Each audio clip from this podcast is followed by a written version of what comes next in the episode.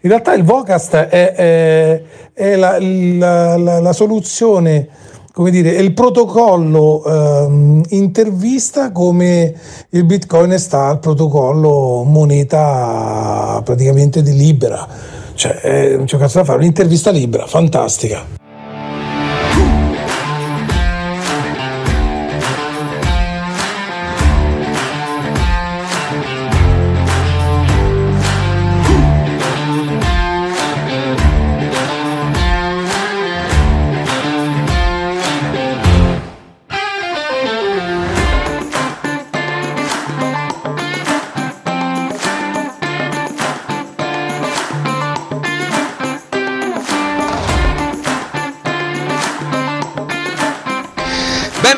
Ragazzi, bentornati al primo podcast italiano che parla di BTC. Oggi vi presenterò la tredicesima puntata dal titolo Privacy, censura e CBDC. Che cosa ci riserverà il futuro? E quindi vi lascio all'ascolto, non perdetevi neanche un secondo perché è veramente una puntata interessante ed elettrizzante. E vi aspetto nei commenti. Ciao! Diamo un benvenuto al nostro ospite, il fondatore di Crypto Agile. Eh, ciao e benvenuto da Don Beans, benvenuto dai 3BTC. Eh, vorrei che tu eh, ci raccontassi un po' di te, ci spiegassi come sei entrato nel mondo cripto qual è la tua attività e cosa fai. Grazie e benvenuto.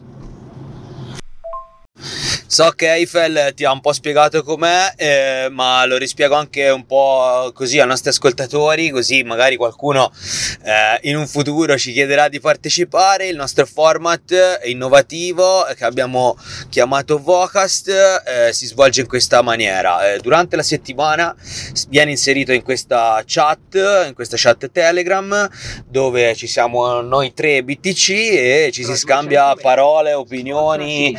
Eh, eh, su quello che è un po' l'argomento eh, settimanale. Per cui benvenuto di nuovo e grazie innanzitutto per aver accettato la nostra eh, richiesta. Ciao! Buonasera ragazzuoli e buon martedì 20 giugno. Mi sto godendo questa spettacolare salita di BTC verso i 28.000 dollari che ha appena toccato sfondato eh, le resistenze le davano sui 27,5, 27,6 e c'è stato questo tremendo rialzo, quasi del 5%, partito da un 26.500 dollari sulla notizia, credo e presuppongo eh, che la Deutsche Bank eh, vuole una licenza per detenere crypto asset. Mm, bella notiziona. BlackRock chiede l'ETF in USA, la Deutsche Bank ehm, chiede queste licenze in Europa, ma si sta muovendo qualcosa, dai. Vediamo se riesce a riattaccare 30.000 dollari. Sarebbe un buon fine mese. Ciao ragazzi e grazie di avermi accolto nel vostro Vocast. Sono Gianluca Fioravanti e sono uno dei fondatori insieme alla mia compagna di Crypto Agile, un'avventura un po' particolare che è partita nel 2022, eh, diciamo fine 2021, inizio 2022 consapevoli che ci sarebbe stato un bel bear market successivo, ma con l'idea di costruire un qualcosa che possa portare il mondo delle criptovalute e del bitcoin veramente in alto. Eh, l'idea nostra è quella di aver, di fare, di aver fatto, noi siamo un punto fisico, eh, un punto fisico che sta a Rozzano, sud di Milano, appena fuori Milano. In questo punto fisico abbiamo fatto un salotto del bitcoin dove incontriamo persone persone, dove scambiamo opinioni, dove cerchiamo di rendere molto pratico e vivo proprio il mondo Bitcoin e cripto. Non siamo Bitcoiner massimalisti, ma vi dico subito che ritengo che sia sicuramente il Bitcoin in termini di valuta l'elemento centrale del nostro mondo. Eh, sono invece altresì, siamo altresì convinti che tutto il mondo delle cripto, degli esperimenti, del, dell'evoluzione della programmabilità dei token, tutto quanto sia un mondo fantastico che porterà tantissime innovazioni e veramente tantissima... Uh, come dire, prospettiva per il futuro. Eh, grazie tantissimo di avermi invitato in questo podcast, eh, bellissima questa struttura, questa idea, un po' noi abbiamo fatto un salotto fisico, voi avete detto, fatto un salotto informatico, lo consiglio a tutti perché beh, mi concedete per esempio di chiacchierare con voi e di scambiare delle idee senza necessariamente dover rispettare degli orari. Eh, mattina presto, io sono mattiniero e quindi ecco mi sono messo subito subito a registrare con voi e a cominciare a interagire. Quindi, se volete invitare altre persone a chi verrà dopo, ve lo consiglio perché massima resa con veramente pochissimo disturbo, anzi una piacevole settimana di chiacchiere con eh, voi tre amici che diventate in un certo senso un po' amici su questo, in, su questo piano come ho conosciuto il bitcoin e come abbiamo conosciuto il bitcoin in realtà il mio lavoro è faccio il formatore aziendale faccio il formatore per grandi aziende eh, italiane e multinazionali e quindi sono sempre stimolato nella ricerca di innovazione. Nel 2017 un cliente molto importante per me, eh, che era Hewlett Packard Enterprise, quindi quelli che fanno probabilmente le macchine, il ferro, i server, eh, mi ha chiesto di fare un corso, di esplorare dei corsi su economia circolare e eh, cambio proprio di paradigma economico e in questo ambito ho scoperto, mi sono messo a studiare, ho scoperto il Bitcoin. Devo dire che è stata una scoperta folgorante perché non solo è nato un bellissimo corso che poi è stato fatto a tutta l'azienda, ma è nata quella curiosità, quello studio, quella mh, come dire, approfondimento su questa tematica che poi mi ha portato a eh, capirne eh, intimamente un po' le potenzialità sia pratiche ma sia soprattutto future e eh, utopiche, nel senso di dire proprio da, da, dal latino utopos, eh, no, dal greco scusatemi, utopos, un non luogo, eh, dove praticamente mh, si potrà creare tantissimo per il futuro. Quindi me ne sono innamorato, me ne sono innamorato ma ce ne sono stato alla larga per tutto il 2018, tutto il 2019, tutto il 2020, avendone un po' studiato gli andamenti, soprattutto con il, lo stupendo concetto dell'halving.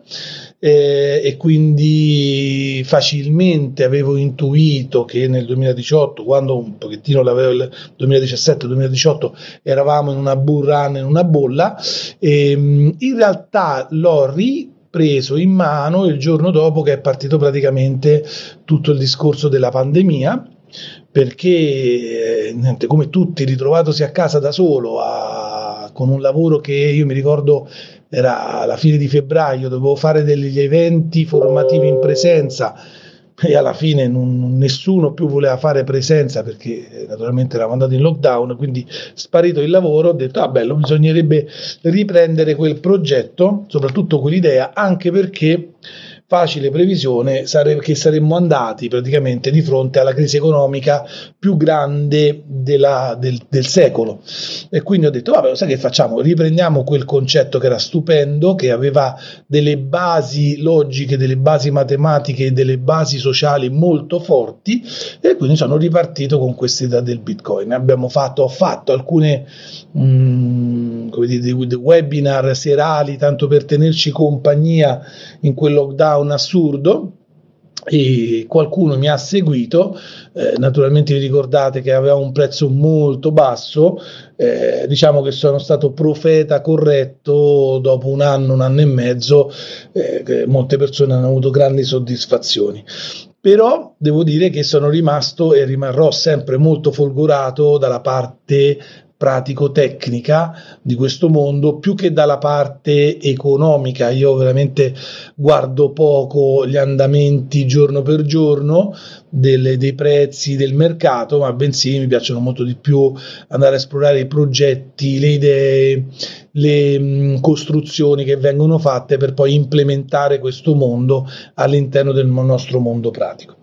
Sono un bitcoiner, tra virgolette, di, io mi definisco di terza generazione.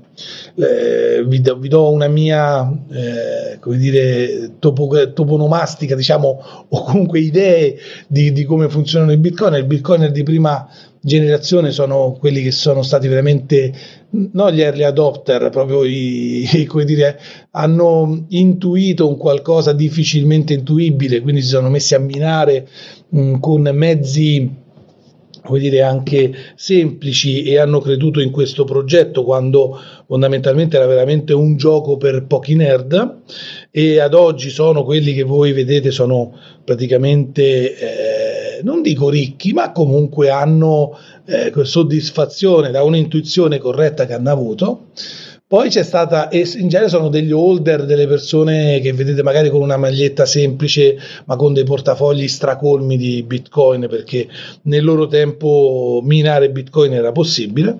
Poi per me c'è un bitcoiner o comunque un approccio al mondo che è di seconda generazione e che entra praticamente un po' tutto il mondo cripto pure all'interno di questa seconda generazione e che è il mondo praticamente del del trading, della, della, dire, del trovare l'idea giusta, il progetto giusto e quindi dell'investimento in cripto.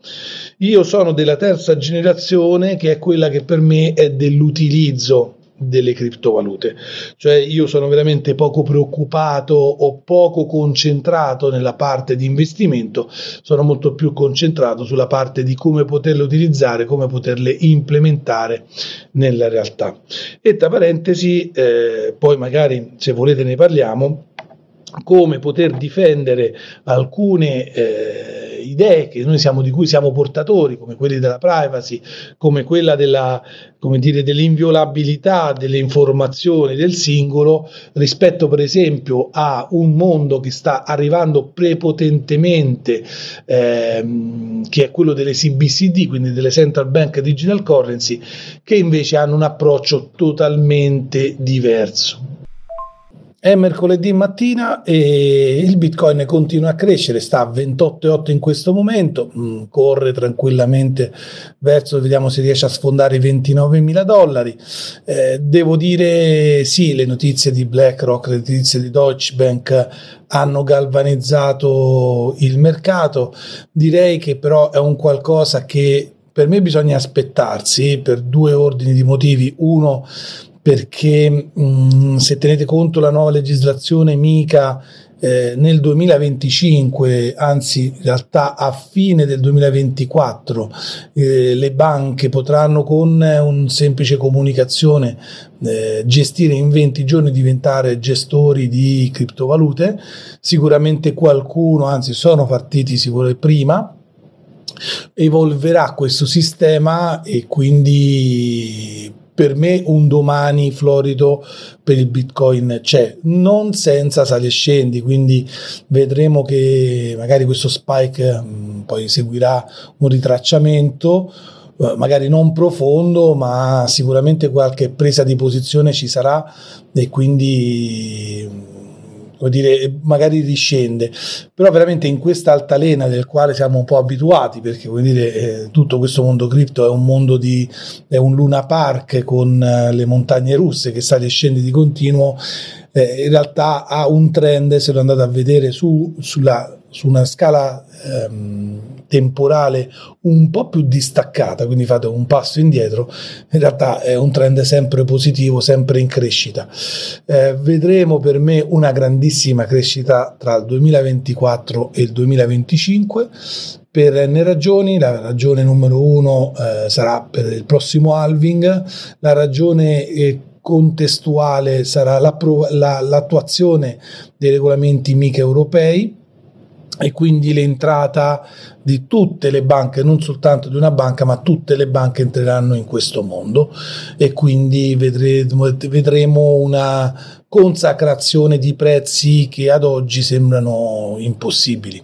o sembrerebbero impossibili, domani sembreranno invece accettabilissimi. Quindi godiamoci questa salita, contento per tutti i bitcoiner, eh, piace a tutti vedere il proprio portafoglio che sale e quindi che fai, che se, ti senti meglio, ti svegli la mattina meglio, quindi buon caffè, buon 21 mercoledì con queste buone notizie. Dai, servono anche queste giornate. Ottimo, ottimo audio, buongiorno e buon mercoledì con questo BTC che cerca di ritornare e sfondare sopra i 30.000. E che bella esperienza, mi ricorda tanto anche quando ho iniziato, ho iniziato io con, con Bitcoin e, e le cripto. Felice di averti nel nostro podcast Gianluca. E io ti ho conosciuto tramite Francesco Valgimigli che è stato nostro ospite in una puntata del nostro podcast settimane fa e ho cominciato a seguire i tuoi video e ho visto che avevi questo punto a Rozzano, Milano, eh, cripto agile e mi ha colpito subito eh, questo tuo modo di interagire a livello eh, locale con un punto fisico. Perché eh, ritengo che ancora ad oggi sia una, una, una scommessa e che serva parecchia, parecchia grinta, parecchia voglia per sostenere una, una, cosa del genere perché ovviamente l'Italia eh, come locazione non è ancora dal mio punto di vista pronta per accettare a braccia aperte eh, il mondo di Bitcoin e delle criptovalute. Sicuramente a livello eh, di queste attività siamo mh, mm, direi un po' indietro eh, rispetto alla nostra massa e rispetto a, alle altre nazioni che sono sicuramente più avanti di noi. E proprio per questo noi vogliamo fare questo, portare avanti questo podcast dei tre BTC per cercare di eh, entrare in contatto con eh, tutte quelle persone che poi non si occupano di finanza, non, eh, non hanno idea eh, di questo mondo, però incominciano a rendersi conto che nel sistema fiat eh, c'è qualcosa che ehm, oltre a sfuggire al loro controllo eh, sfugge anche a un, una globalizzazione. Questa inflazione che ha colpito quest'ultimo anno con eh, cifre a doppi zeri e con stipendi che non aumentano sicuramente eh, incitano le persone a eh, guardarsi intorno. E noi vogliamo essere qui per eh, cercare di spiegare cos'è Bitcoin, la sua tecnologia, l'aspetto sociale e quant'altro possa aiutare le persone a fare un uh, avere più diciamo autonomia anche sotto il livello eh, finanziario economico per potergli dare poter portare nel tempo un valore, eh, cose che oggi eh, le monete fiat eh, non, non, fanno e non hanno mai fatto, però eh, diciamo che la maggior parte delle persone di questo non si rende conto e noi vorremmo essere qui a spiegare quello che può essere la grande rivoluzione di Bitcoin. Grazie per essere con noi, sarà un'ottima settimana, visto anche i movimenti del criptomercato, sicuramente non ci sarà da annoiarsi. Buongiorno e buon mercoledì. Beh, direi che ce ne fossero di questi mercoledì, sicuramente ce ne saranno e questa è un po' la prospettiva che mi par di capire abbiamo tutti qui dentro, quindi i 3 BTC anche Gianluca, hai fatto un'ottima, un'ottima presentazione. Eh, diciamo così contornata da un mercoledì eh, verde ed è veramente un piacere mi ricollego al tuo discorso di quanto è piacevole svegliarsi con il portafoglio che ti sorride e che ti fa un 7% eh, devo dire che il tempo secondo me come, come ha anche detto appunto il nostro ospite eh, il tempo ce n'è, nel senso che eh, l'halving appunto eh, è un annetto circa, eh, alti e bassi, però indubbiamente siamo nel momento in cui c'è una forte accumulazione accumulazione con questi spike verso l'alto ritracciamenti però il prezzo di bitcoin in questo momento eh, secondo me ma secondo noi a quanto ho capito appunto è ancora eh, fattibile fattibile eh, comprabile eh, dai comuni mortali come, come siamo noi. Eh, molto, molto piacere eh, Gianluca. Ehm, come mi unisco a Eiffel, insomma, sul discorso del punto fisico, oltretutto non sei così lontano dal sottoscritto e mi farebbe piacere magari venirti a trovare in una di queste serate. Eh, grazie, grazie ancora, sarà una splendida settimana e ce la vivremo tutta qua nel gruppo con i 3 BTC. Faccio subito il disclaimer all'inizio della puntata, così almeno tutti i nostri ascoltatori eh, capiranno che tutto quello che viene detto qua nel gruppo in questa settimana e anche nelle prossime settimane non sono da considerarsi consigli finanziari. Noi non diamo consigli finanziari, ovviamente abbiamo le nostre opinioni personali, non siamo dei professionisti del settore, non siamo eh, degli investitori eh, istituzionali, non diamo nessun tipo di consiglio all'acquisto. Ovviamente, ripeto, sono nostre opinioni, eh, abbiamo eh, delle prospettive sicuramente positive per questo mercato, ve le, ve le spieghiamo anche, quindi poi ognuno dei nostri ascoltatori eh, sarà sicuramente in grado di poter approfondire e se vuole di investire autonomamente in questo criptomercato. Ricordo anche a tutti che eh, potete visitare il nostro sito internet www.3btc.it, 3 in numero e là dentro trovate veramente articoli, trovate tutte le puntate precedenti dove potrete sicuramente eh, divertirvi. Eh, ricordo anche che qualora voleste donarci qualche goleador è sempre ben accetta, l'ho spiegato anche nella scorsa puntata, lo ripeto oggi perché ci date una, una mano e ci date anche un po' di carica, un po' di benzina. Bene, vi saluto e continuiamo con la nostra puntata. Ciao ciao! Ciao ragazzi e ciao Gianluca, buongiorno a tutti, buon mercoledì. Grazie per esserti unita a noi in questa settimana e per stare con noi e chiacchierare un po'. Complimenti per i tuoi progetti eh, e per il tuo punto fisico. Sono curiosissimo anch'io, spero di avere prima o poi l'opportunità di passare a trovarti, magari insieme a Don Beans. Io sono Romme, sono quello un po' più tecnico dei tre. Ehm, ho un background di ingegnere e programmatore software per web e mobile e anch'io ti ho conosciuto grazie a Francesco Valgimigli, eh, ho visto un tuo video in cui profetizzavi fra l'altro che le banche si stessero facendo una scorta di BTC per uh, quando arriverà il Mica, ma pare dalle notizie di questi giorni che tu sia stato ancora più uh, profetico perché stanno iniziando a uscire queste notizie che probabilmente sono quelle che stanno facendo rialzare il prezzo e che ci hanno dato questo ottimo risveglio oggi. E, e già dal video eh, insomma si capiva eh, la tua opinione in questo senso. E volevo chiederti già da subito se hai voglia di raccontarci la tua prospettiva su come l'utilizzo, tu parlavi di utilizzo prima, potrebbe essere migliorato o aumentato diciamo per eh, gli utenti.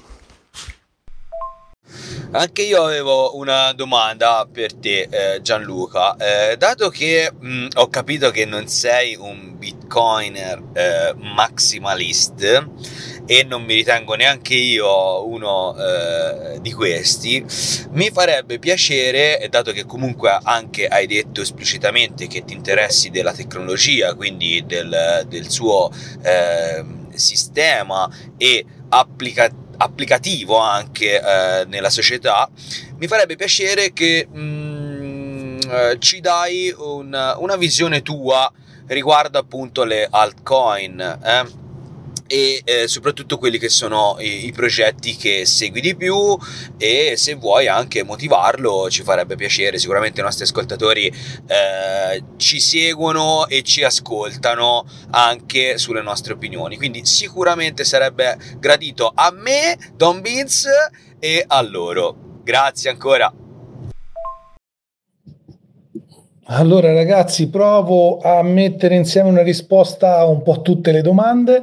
Eh, allora, prima cosa, naturalmente vi aspetto tutti, vi aspettiamo tutti qui da noi, anzi se volete venire facciamo proprio un aperitivo insieme, chiacchieriamo, ragioniamo, proprio mh, mm, facciamo quello che ci piace fare qui, un brainstorming sulle idee proprio questo, su questo mondo. Ehm, poi se venite qui scoprirete che per noi Bitcoin e criptovalute sono qualcosa di molto pratico, il che significa che appena entrate per esempio c'è un bellissimo noto Bitcoin, ci sono varie, vari oggetti del, di questo mondo che eh, rendono, come dire, reale. A me piace quando per esempio spieghiamo il, la blockchain, spieghiamo Bitcoin nei nostri corsi, eh, farlo vedere praticamente, quindi fargli vedere come il nostro nodo in questo momento sta validando, come il nostro nodo sta praticamente processando, come sta salvando la blockchain, quindi dargli un aspetto molto, molto fisico, molto reale. Quando arriverete qui troverete che vi posso dire libri, troverete, abbiamo acquistato l'altro giorno l'unica rivista che ho trovato nel mondo, praticamente Wired del 93, quello con la, mm, diciamo, con eh, la prima, eh, col frontespizio con Rebel with the Chaos, quindi ribelli con una causa, e l'abbiamo attaccata al muro, quindi abbiamo, cominciamo a fare un po' di collezione anche di cimeli storici, quindi stiamo facendo un po' una sorta di piccolo museo del, del Bitcoin. Cosa, ehm, cosa, mi aspetto? Allora, cosa mi aspetto è una, una grossa, tra virgolette, scontro, battaglia tra quello che sarà un mondo uh, del, del, dell'euro digitale, eh, che sarà un mondo che arriverà velocissimo, arriverà perché, eh, altro dato che volevo rispondere alla domanda dell'inflazione, l'inflazione eh, c'è in rete un mio video, un'intervista, una persona molto interessante, un, un esperto di mercati del 2019 e alla fine di quel, di quel video gli chiedevo ma non avete paura che eh, ci sarà l'inflazione? Perché era nel 2019 e già si vedeva che si stampavano eh, soldi a, veramente a tutto spiano. L'inflazione in realtà è spiegabilissima, io lo spiego nei miei corsi, lo, la cosa carina la spiego anche in banca perché nei stessi corsi che faccio in banca molto spesso non sanno l'origine dell'inflazione e quindi mi date un secondo, l'inflazione è molto semplice da spiegare. Eh, immaginate, io chiedo sempre qual è il valore dell'euro, qual è il sottostante dell'euro. Allora, eh, molti mi rispondono l'oro, ma dal 1971 non lo è più, molti mi rispondono il dollaro, ma in realtà non lo è. In realtà il sottostante dell'euro è il mercato europeo, il mercato europeo che va dalla Gioconda a, all'ipotetico ponte di Messina che dovremmo costruire. Quindi tutti i nostri asset all'interno del nostro mercato. Quanto vale un euro sarebbe una frazione, quindi se mettiamo al denominatore il nostro mercato fratto la quantità di euro che sono in circolazione. Allora facciamo un discorso molto semplice, nel 2019 eravamo arrivati a 2,5 trilioni di euro in circolazione, a fine del 2022 dati alla mano siamo arrivati a 8,5 trilioni di euro in circolazione. Quindi non bisogna stupirsi che noi siamo in un momento di inflazione, il momento di inflazione non sarà passeggero, come dicono, sarà anzi duraturo e piuttosto lungo perché dobbiamo andare a riassorbire un tecnicamente per 4, eh, anzi se andiamo a vedere dal 2010 un quasi un per 10 quantità di soldi stampati. Eh, faccio sempre questo esempio, se il mercato è rimasto lo stesso, anzi siamo anche in recessione tecnica ultimamente, quindi sta anche diminuendo, ma la quantità di soldi che viene stampata raddoppia o quadrupla, come in questo caso, capite che io l'energia elettrica, un qualsiasi paese non mi venderà mai il gas allo stesso prezzo di prima. Tenete conto che anche le, le, l'inflazione infatti era partita molto prima della guerra, adesso diciamo che la guerra ci dà una scusa mediatica per parlare dell'inflazione e scarichiamo la colpa sulla guerra, ma in realtà è data da un semplice calcolo matematico. Eh, eh, ti devo vendere una materia prima, so che la tua valuta è stata svalutata stampando valuta se- senza che non ci fosse un domani, ti faccio pagare l'energia elettrica, ti faccio pagare il gas, ti faccio pagare l'oro, ti faccio pagare qualsiasi cosa di più perché io ce l'ho e tu no e quindi ecco spiegata, spiegata l'inflazione e anche spiegato il fatto che l'inflazione andrà avanti. Quindi prezzo del bitcoin, allora è molto semplice, alcune volte ci sta salendo il bitcoin e probabilmente invece sta scendendo il valore dell'euro o del dollaro, quindi attenzione che il bitcoin essendo un, un, un bellissimo esperimento deflazionistico, quindi che al contrario delle Fiat eh, se ne stampa di meno, non se ne stampano di più nel tempo, ha un andamento molto particolare anche front, al fronte del, del, della eh, stampa del, dell'euro. Sta di fatto che serve un reset, serve un reset, il reset saranno le CBCD, sarà l'euro digitale, quindi entrerà questo euro digitale, sarà un grosso reset che creerà uno scontro eh, quasi epico, perché immaginate che mh, con le CBCD tutto quello che faremo eh, sarà eh, registrato, quindi sapranno perfettamente ogni singolo centesimo o a 18 zeri dopo lo zero, quindi l'anticchia di euro, praticamente come lo utilizzeremo. Che significa? Significa dire che il, contante non ci sarà più, il concetto di pagare qualcuno senza che lo Stato lo venga a sapere non ci sarà più. O meglio ancora, ci sarà, ma si chiamerà Bitcoin, si, si chiamerà Ethereum, in realtà per me si chiamerà più Bitcoin in termini di cambio di valore e comunque eh, questo farà sì che ci sarà uno scontro perché la comunità europea e la Banca Centrale Europea soprattutto, anzi vi, vi dico andatevi a vedere l'ultimo video sulla BIS, Bank of International Settlement, ovvero la Banca Centrale delle Banche Centrali, sta guidando proprio questa rivoluzione che entrerà in uno scontro epico che sarà, sarà proprio fatto nel 2025-2026 con non poche implicazioni, anzi qui farò alcuni video, faremo alcune riflessioni perché dobbiamo riflettere su questa trasformazione. Quindi cosa mi aspetto? Mi aspetto un utilizzo sempre maggiore del, del, del Bitcoin come libertà di transazione tra privati, eh, come contante del futuro, come una, uno strumento che ci lascia quell'ambito di libertà che è necessario a livello sia sociale sia anche legislativo a parer mio perché questa follia eh, orwelliana che stanno portando avanti di avere un, un, una moneta che poi traccerà tutto ciò che facciamo per me a un certo punto sarà anche molto ma molto controproducente. Eh, quindi l'utilizzo per me sarà un qualcosa che cresce, crescerà costantemente e vedrete che piano piano i professionisti, gli esercenti cominceranno ad adottare, a scambiarsi bitcoin e quindi questo aiuterà praticamente la mia generazione, come dicevo, di utilizzatori.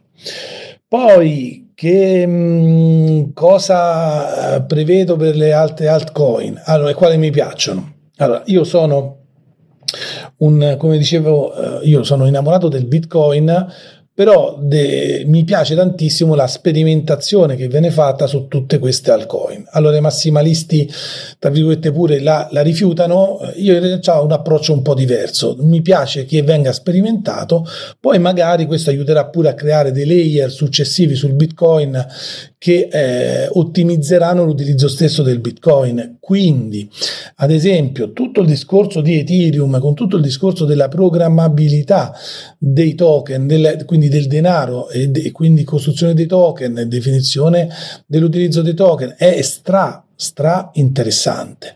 Stra interessante, tutto il linguaggio Solidity è un linguaggio uh, utilizzabile, eh, è un linguaggio che sta creando tutta quella che era DeFi e che se non ci fosse stata questa evoluzione non ci sarebbe stata.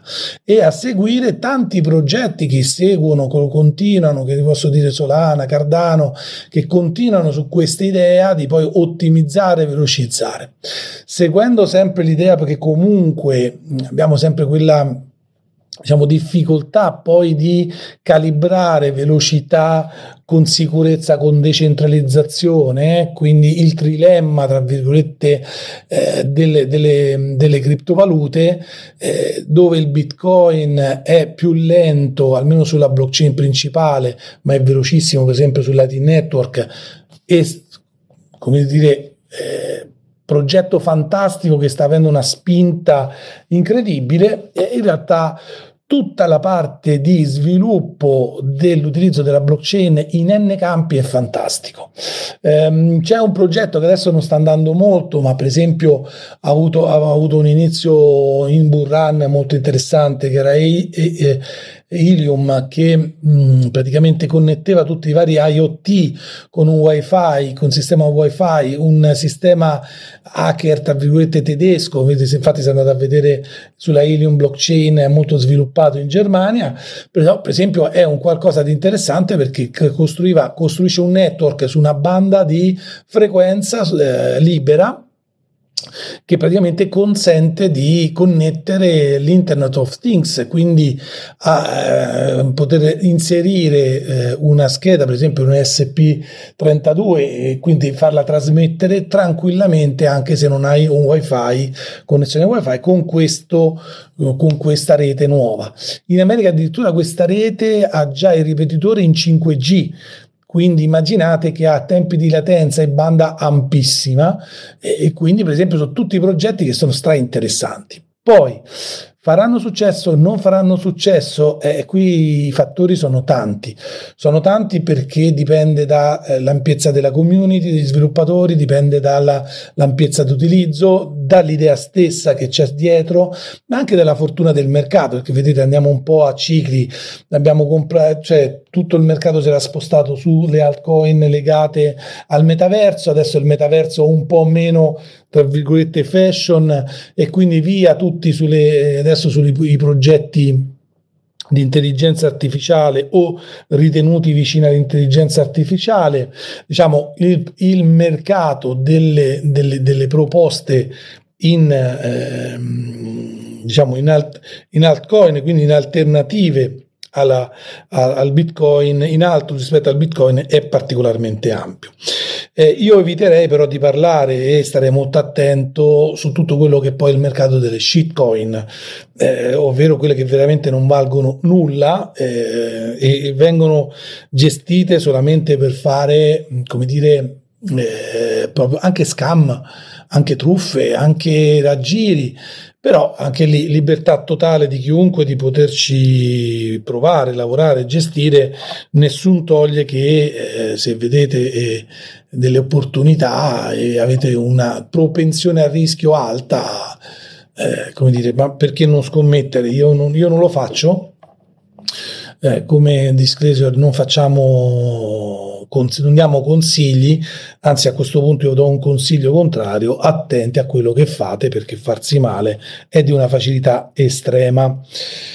Quindi levando tutte le altcoin, compresa la mia altcoin che avevo fatto per sperimentare, perché io mi diverto su queste cose, avevo fatto il Janji Coin che naturalmente non è listato ed è fatto per me, il mio 10 trilioni di Janji Coin me li sono fatti per me e me li tengo solo io, però fondamentalmente era una modalità per andare a sperimentare tutta quella che è la programmazione e devo dire sinceramente che è, è, è, è interessante, è bello è, un mondo ricco, è un mondo tra parentesi che sta, viene copiato dalle banche, verrà copiato dalla, dall'euro digitale, quindi per esempio l'euro digitale è un euro programmabile, le banche faranno smart contract, quindi conoscere di questo mondo significa capire anche il mondo eh, nuovo che sta arrivando e che arriverà. Eh, io prima di giudicare cerco di capire, quindi cerco di capire, cerco di comprendere, mi informo Devo dire, l'unica cosa veramente, il quale sono preoccupatissimo, anzi in realtà ormai purtroppo non è più una preoccupazione, una certezza, perché sia la Lagarde che il presidente della BIS sono stati chiari che praticamente le CBCD non saranno eh, private, quindi loro o privacy oriented, quindi loro hanno, eh, proporranno un concetto di privacy come oggi o quello che vedete su internet che puoi scegliere tra scegliere o scegliere, altrimenti il servizio non l'avrai mai, eh, ma in realtà eh, quella non è privacy, quella è detenzione del dato, quindi sono procedure di detenzione dei dati, loro eh, che cosa fanno? Spostano l'attenzione dalla privacy vera alla gestione del dato in modo corretto, che sono due concetti totalmente diversi. Non ci credo che la Banca Centrale Europea e la Banca International Settlement poi non utilizzerà questi dati perché capite che quando hai i dati e il potere di andare a guardare ogni singola persona cosa sta facendo con i propri soldi, la tentazione è troppo grande. E questo per me deve scatenare un ragionamento sociale, politico, eh, ma proprio di confronto. Purtroppo i nostri politici non si accorgono o fanno finta di non accorgersi di questa trasformazione. Immaginate che il voto nel Consiglio europeo è previsto ad ottobre di quest'anno e non si sente nulla in televisione nel mainstream nessuno ne parla. Noi a ottobre di quest'anno, senza aver neanche discusso eh, 5 minuti, adotteremo un euro digitale che cambierà totalmente la nostra vita. Non so se sia corretto. Ma visto che noi siamo su un altro mondo, cercheremo di ragionare, cercheremo di capire, cercheremo di eh, vedere come questo trasformerà anche il nostro mondo. Spero di aver risposto a un po' di domande. Spero che mi si senta perché sono al mare pieno di bimbi che urlano. Ottimo racconto, ottima, ottimo volo su, sull'argomento. Eh, anche a me piaceva il progetto perché uno dei problemi di Bitcoin secondo me è che mm, si appoggia sull'infrastruttura internet esistente, quindi se ci fosse un internet alternativo e decentralizzato come voleva un po' per l'IoT sarebbe veramente ottimo secondo me per un'infrastruttura più resistente fisica dico proprio tra l'altro è da stamani che continuano a uscire notizie di banche che investono, creano ETF, fanno cose. Ora ha postato Eiffel prima la notizia di Santander che vuole fare qualcosa con Lightning. Se le banche iniziano a fare canali Lightning, veramente si vola. Però io trovo strano. Ci pensavo stamani, trovo strano che queste notizie escano adesso, dopo due settimane, che, dalla notizia della SEC che fa causa a Binance e a Coinbase dopo due settimane iniziano tutte insieme in un paio di giorni a uscire tutte queste notizie sulle banche che si tuffano nel mondo cripto. Veramente strana questa cosa. Ragazzi, stavo guardando il crypto market e sono sicuro che l'ospite della scorsa settimana avrà fatto un sobbalzo al più 22% di Bitcoin Cash. So che era innamorato di Bitcoin Cash, sicuramente lo ricordate, e ha fatto un bel, un bel, bel eh, balzo. Quindi complimenti a lui, complimenti a chi eh, crede in Bitcoin Cash. Eh, ovviamente, eh, ragazzi, eh, ognuno ha come sempre eh, le proprie visioni, però ecco mi piaceva eh, interagire con lui anche a distanza eh, e dargli un saluto eh, anche oggi. Ciao, ciao caro. Ciao Don Beans, grazie mille. Sì, no, stamattina ho guardato, ma tranquillamente ho visto più era più 26%. Comunque sono in attivo di 4K rispetto a ieri, quindi non male. Eh, peccato perché il 4 di luglio volevo entrare con 5.000 euro sopra e pensavo di comprarle a 105 invece adesso ne compro il 30% in meno. Volevo arrivare a 200 bitcoin cash però va bene così non ci si lamenta. Poi è ancora lontano il vero target che è tra 1000 e 1500 dollari. E intanto però vi ringrazio. Grazie mille. E spero che bitcoin cash più che altro da qui a circa 6-7 anni si vedrà il vero potenziale se vincerà la sfida del, de, dell'effettivamente dell'electronic cash system per quale era nato Bitcoin. Ragazzi, buonasera. Oggi giornata veramente intensa sui mercati cripto. BTC, non lo so, ha riprovato a sfondare 30.000. Ora non l'ho guardato, ma non credo che l'abbia sfondati. Però di sicuro ha piazzato un più 10% di giornata. Veramente incredibile. Volevo chiedere a Gianluca come, come riesci a gestire un negozio fisico basato su Bitcoin? Cioè, nel senso eh, come fai a mantenerti, a, a tenerlo su? Voglio dire, dovrai pagare un affitto. È una cosa che, che mi incuriosisce se ne vuoi parlare, cioè nel senso non sentirti in obbligo, perché mh, mm, è una cosa a cui io e Don Vince abbiamo pensato spesso, ma non, non, non, siamo mai riusciti a capire esattamente come si potesse mantenere eh, sulle proprie gambe. Ora sicuramente non credo che tu ci viva, come ci hai già accennato, però mi piacerebbe sapere come è possibile fare eh, dei, dei guadagni, come è possibile portare avanti un'attività del genere o se è solo una cosa ricreativa, di confronto, divulgazione e quant'altro, se per te è un, eh, diciamo, un donare il tuo tempo e le tue conoscenze alle altre persone, un po' come alla fine si fa a noi. No, incredibile, non l'avevo guardato. È arrivato a 36. No, pazzesco, pazzesco. Sembra una delle migliori giornate in Burran. Allora ragazzi, eh, mantenersi con le criptovalute oggi una struttura fisica è sicuramente sfidante. Eh, diciamo che noi abbiamo, abbiamo messo insieme l'utile e il direttevole, tenete conto che io faccio formazione aziendale, mi serviva un ufficio, a questo punto ho sfruttato l'occasione per fare un ufficio dove mi potessero pure venire a trovare le persone ed essere visibile sotto questo punto di vista. Eh, ad oggi stiamo vendendo formazione alle persone che vogliono apprendere come eh, utilizzare, detenere e gestire correttamente ad esempio Bitcoin o le criptovalute, cosa che io sono convintissimo ad esempio che non bisogna lasciarli se non se fate trading sugli exchange, ma spostarli sulle proprie chiavi private. Dall'altra parte si sta aprendo tutto un mercato di formazione, noi facciamo anche molta formazione sulle criptovalute per le banche e, e, quindi si sta aprendo anche tutto un mercato di formazione ad alto livello per le società. In questo ambito siamo partiti anche a dare servizi di pagamento sia per i negozi che per le società eh, dove però il negozio e la società detengono loro stessi le criptovalute, quindi insegniamo sia a detenere correttamente le criptovalute, sia ehm, gli forniamo i servizi di pagamento in modo tale che possano accettare dal, dal, mercato Bitcoin sia on-chain che Latin Network.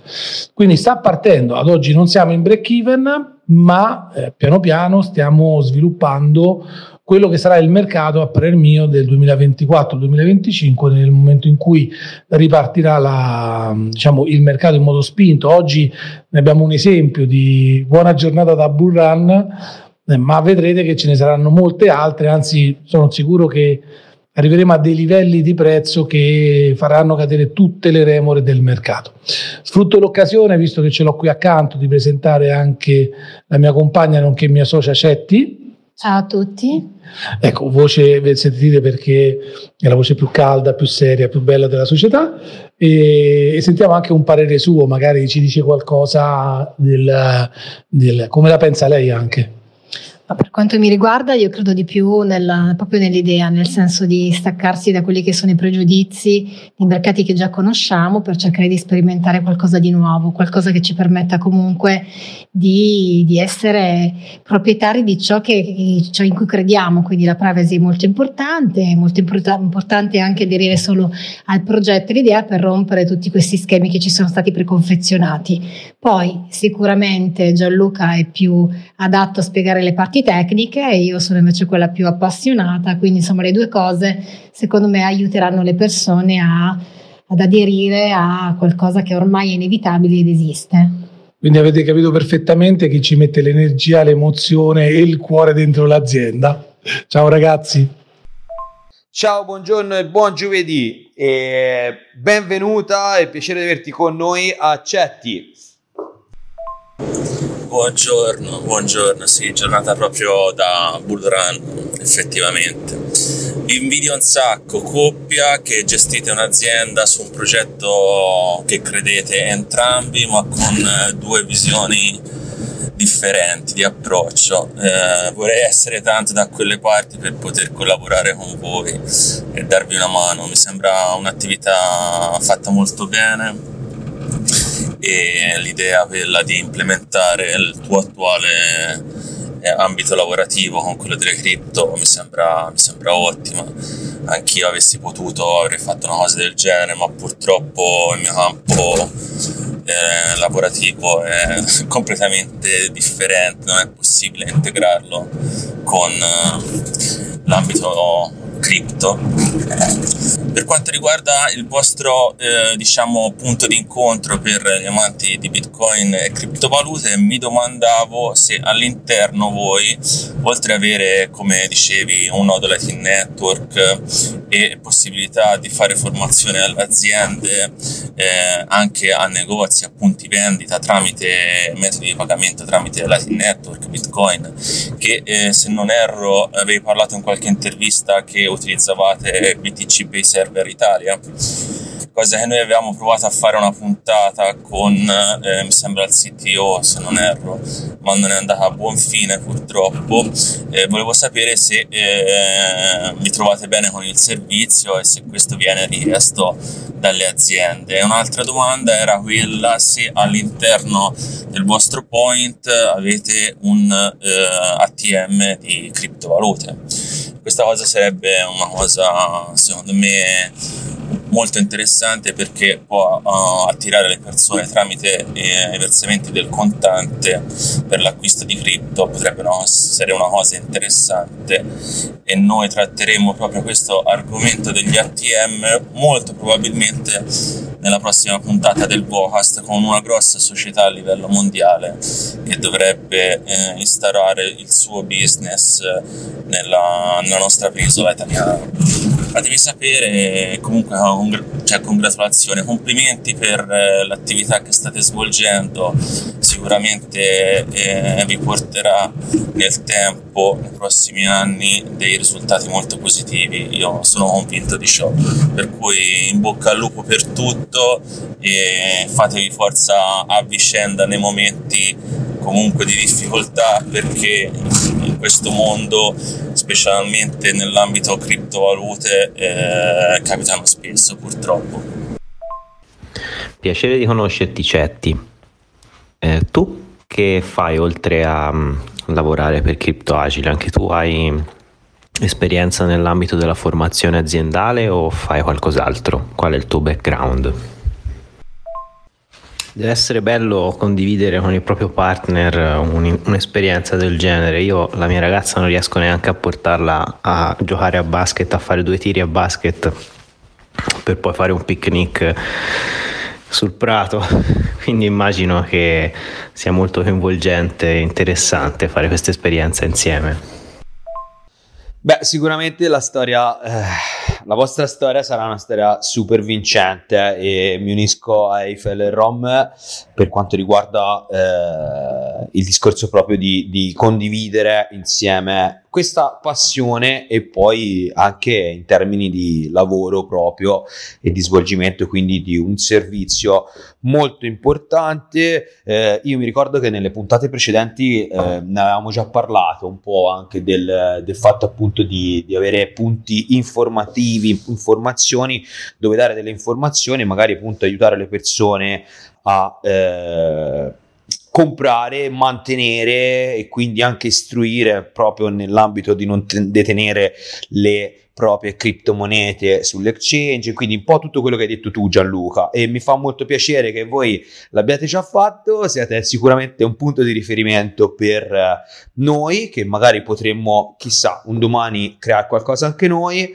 Io mi ricordo con Eiffel eh, qualche mese fa, forse un anno, un annetto, un annetto e mezzo fa, si era parlato di insta- installare degli ATM eh, nel nostro, diciamo così, paese e nel circondatario, quindi paesi limitrofi, e, e devo dire che eravamo quasi arrivati al punto. Poi ci ha fermato un po' la, dire, la burocrazia e le leggi italiane, il, la materia dell'antiriciclaggio, che sarà sicuramente un argomento che vorrò capire e trattare con se eh, parteciperà appunto eh, questo ragazzo che si occupa di questa azienda nella prossima puntata.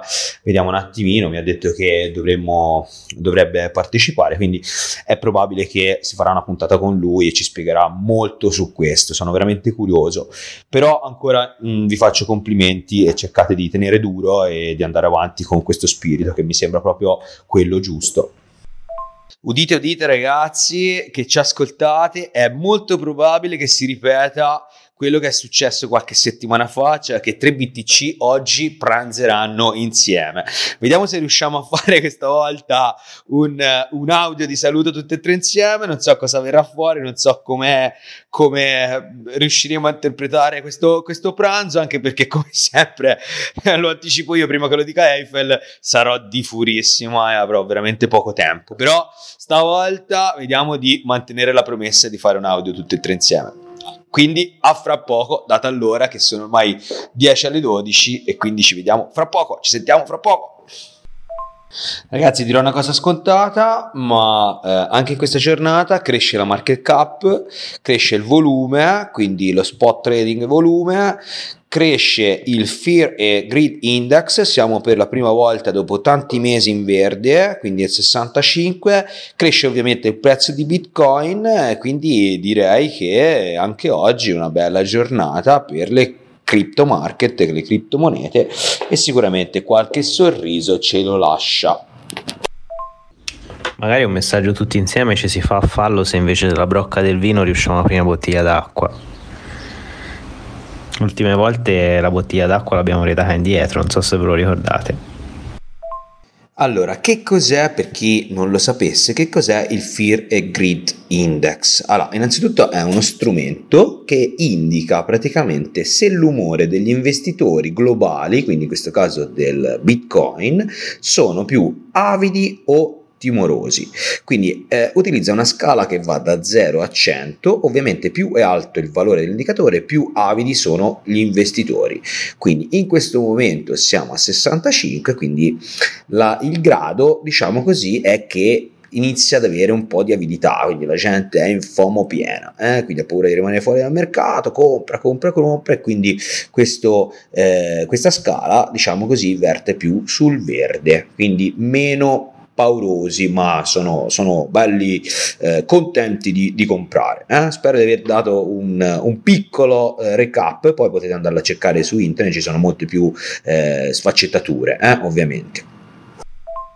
No, no, oggi imporrò il, il, discorso di fare un audio e eh, prendiamo il vino, non prendiamo l'acqua che poi rimandarla indietro è sempre, è sempre spiacevole, eh, prendiamo solo il vino e a fine bottiglia ci facciamo un audio tutti insieme. Non so cosa verrà fuori, ma eh, niente, allora a questo punto non mi rimane che farvi un buon appetito, mangiate alla grande e vabbè, aspettiamo il messaggio tutti e tre insieme. Poi io magari risponderò un po' più tardi i concetti, rispondiamo un po' di domande. Ehm, grazie dei complimenti, grazie. Sì, è una sfida, non è facile eh, quello di avere un punto fisico. Non abbiamo messo, vi dico, il POS quindi no scusatemi il posto sbagliatissimo scusate la parola. Non abbiamo messo il bancomat quindi l'ATM perché eh, fondamentalmente con i cambi di normativa che sono in atto eh, e le nuove regolamenti sul Trust Fund Regulation la TFR pone qualche problema. Sono risolvibili però eh, bisogna fare dei passaggi burocratici per me molto molto puntuali. Non è facile affrontarlo non è che si prende si mette il, ehm, l'ATM fuori. Probabilmente questa società sono curioso sentirò il vostro podcast io sono in contatto con altre società che lo fanno eh, sicuramente saranno legati mh, anche loro a procedure e riconoscimenti certi però mi piace, mi piace dare ai miei clienti un servizio dove sono responsabile al 100% e quindi dove gli posso dare veramente eh, una um, approccio no trust, quindi trustless, eh, il più possibile diretto. Eh, è interessante il discorso dell'ATM, eh, però come dicevo bisogna ragionare un attimo, ci sono dei progetti che stiamo portando avanti come Crypto Agile e spero in un prossimo futuro di poterne parlare, poter rispondere correttamente alle normative. Mm, dall'altra parte per adesso eh, aiuto le persone con la detenzione con la propria, noi aiutiamo le persone con la detenzione delle proprie chiavi private e quindi gli insegniamo proprio a detenere correttamente le proprie chiavi private, quindi non abbiamo problematiche legate ad oggi a MICA o OAM o TFR, quindi Trust Fund Regulation. Um, se volete, io la prossima settimana con l'avvocato Berruto, che è un amico, faremo infatti un intervento in una banca proprio su queste tematiche, proprio per andare ad analizzare. Tra parentesi, eh, ragazzi, è in calendario il 28, quindi se non mi sbaglio, fra sei giorni, sei giorni tecnicamente, mercoledì prossimo. Eh, purtroppo la comunità europea voterà l'adozione, anzi meglio ancora, il, um, non è la comunità europea, ma è il regolatore europeo voterà la risoluzione per l'adozione dell'euro digitale. Quindi ci siamo, siamo partiti, ci sono delle novità particolari che per me renderanno ancora di più forte l'adozione un domani del Bitcoin, sarà sempre più necessario, partirà un bello scontro, una bella, bella, battaglia da fare. Spero che un domani sarete dei nostri, eh, proprio sulla privacy, perché l'euro digitale veramente significa perdere totalmente la, la nostra poca privacy che abbiamo.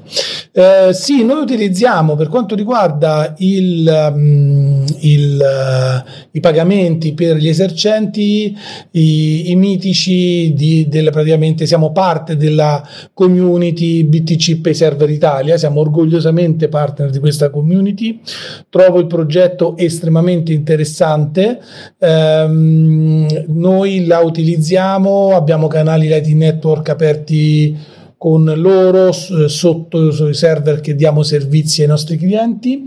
Io ho poi anche canali in Onion, quindi collegati invece in modalità più privacy oriented. Um, ma eh, la cosa interessante è che BTC Pay Server Italia è veramente un sistema di pagamento potente, rapido, sicuro e veramente, veramente ben manutenuto da tutta la community di sviluppatori, Bitcoin, tutti i bitcoiner eh, in giro per il mondo. È, una, è un layer, in realtà non è un layer, è un'applicazione che aiuta il, il, l'esercente a gestire correttamente le proprie, i propri incassi in criptovaluta, meglio ancora in Bitcoin e Latin Network accetta anche altre valute, ma vi devo sinceramente non le ho mai sperimentate. Eh, la cosa interessante è che crea naturalmente tutto uno storico di ricevute parlanti che poi aiutano la rendicontazione e chiusura dei conti, naturalmente la gestione del conto in Bitcoin per l'azienda. Quindi veramente è uno strumento fantastico perché non vi dico che vi fa direttamente il, il, foglio da includere nel quadro RW, ma si riesce velocemente a riconciliare tutti gli ingressi e quindi fare un'operazione veramente, veramente trasparente. Ragazzi, buon appetito, mangiate anche per noi. Noi qui invece a Milano, sempre con un bel calduccio, oggi fa veramente, veramente caldo, ma anche il mercato è caldo. Il, il, il grid index, come dicevate, sta salendo. Io sono sempre molto preoccupato perché ricordate sempre alle persone che si compra quando scende e si vende quando sale e non il contrario. Eh, molto spesso invece si fa il contrario. Ciao ragazzi, noi intanto ci divertiamo. Ah, quello che dice Gianluca è assolutamente vero. Nel senso, noi non è che non, non incitiamo in alcun modo all'acquisto di criptovalute e bitcoin e soprattutto in momenti di FOMO. Ogni volta che esce la parola FOMO eh, dovete stare molto attenti ad acquistare criptovalute perché è il momento in cui tutti vanno in FOMO hanno paura di rimanere fuori dal mercato e si buttano nell'acquisto e chi è più esperto, più volpone, quelli che hanno una marea di liquidità, le cosiddette balene, tendono a scaricare su eh, che è entrato nel mercato portato avanti dalla paura di rimanere fuori. E sicuramente nelle prossime settimane c'è alte probabilità di un possibile ritracciamento del mercato e si potrebbe tranquillamente riattestare tra i 24 e i 25 mila dollari con poi una possibile risalita. Per cui state molto attenti in queste fasi non conviene mai fare grossi acquisti. E tanto il tempo come dice anche sempre Don Vince c'è non manca. Ognuno deve avere bene in testa la sua, la sua tattica la sua procedura e la sua strategia. È una cosa molto importante non comprate a caso e soprattutto non comprate con l'istinto. Ok Buongiorno a tutti, eh, ci siamo per un nuovo aggiornamento del grafico Bitcoin eh, USD. L'ultima, eh, l'ultima mia diciamo, analisi, previsioni, quelle che avevo detto che il weekly era, eh, ci poteva stare un impulso long, così è stato negli ultimi due o tre giorni il prezzo di Bitcoin è salito fino ad arrivare adesso al prezzo attuale di 30.002 e come la vedo io? Lo vedo intanto verso i 31.006 come prossimo step. Poi potrebbe starci anche un ritracciamento fisiologico magari sui eh, 29.007 però come dicevo prima nel weekly ormai è partito questo impulso long quindi significa che per altre, intanto per tutta questa settimana, tutta questa settimana che potrebbe fermarsi a 31.008, 32.008,50, ma nelle prossime settimane eh, il trend rialzista potrebbe continuare. Quindi per adesso rimaniamo ancora abbastanza long, non abbiamo eh, inversione di trend per andare short e non abbiamo supporti per poter ritornare short. Quindi la mia visione, la mia idea di, di questo grafico è long almeno fino a 31,6-32. E niente, vi auguro una buona giornata. Eccoci ragazzi, ci siamo, eh, finalmente siamo qui tutti insieme, vi faccio sentire Eiffel, ciao Eiffel. Ciao ragazzi, siamo qui a pranzo nuovamente. Poi c'è Rom, ciao Rom. Buonasera, buongiorno, buonanotte.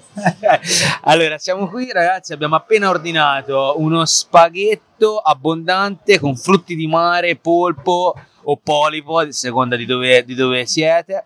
E il vino, ovviamente, una brocca è già finita. Niente acqua. E insomma, siamo qui, finalmente ci siamo riuniti. Ho detto facciamolo subito, se no poi dopo è troppo tardi. E niente, vi si saluta.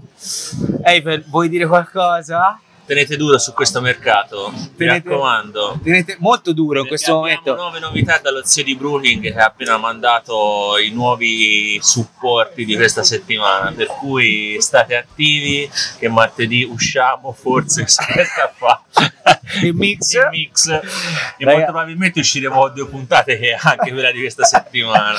Ci avete un bis in sostanza. E la settimana si, si vede verde, si vede. Eh, Rom, che dici? Che dici? Io dico che qui c'è una sciroccata che porta via, porta via tutto, anche i prezzi porta via sta sciroccata. Vola tutto, vola. Ragazzi, siamo, siamo in FOMO, siamo, siamo, siamo gasati, siamo gasati, dai, vediamo, vediamo come va, ma lo zio ci ha benedetto e quindi alla grande, dai. Vi si saluta, se ci si fa si fa anche un, un audio di chiusura a fine pranzo.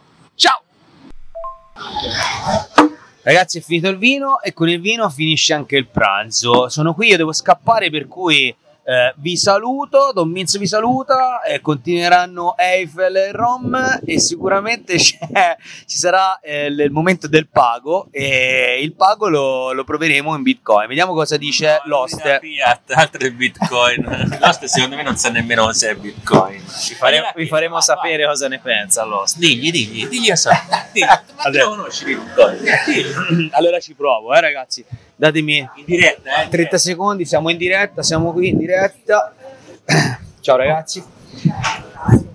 Ma Bitco- Bitcoin, cos'è Bitcoin? Cos'è? Ma che ce ne fregano dei bitcoin? ecco, eh.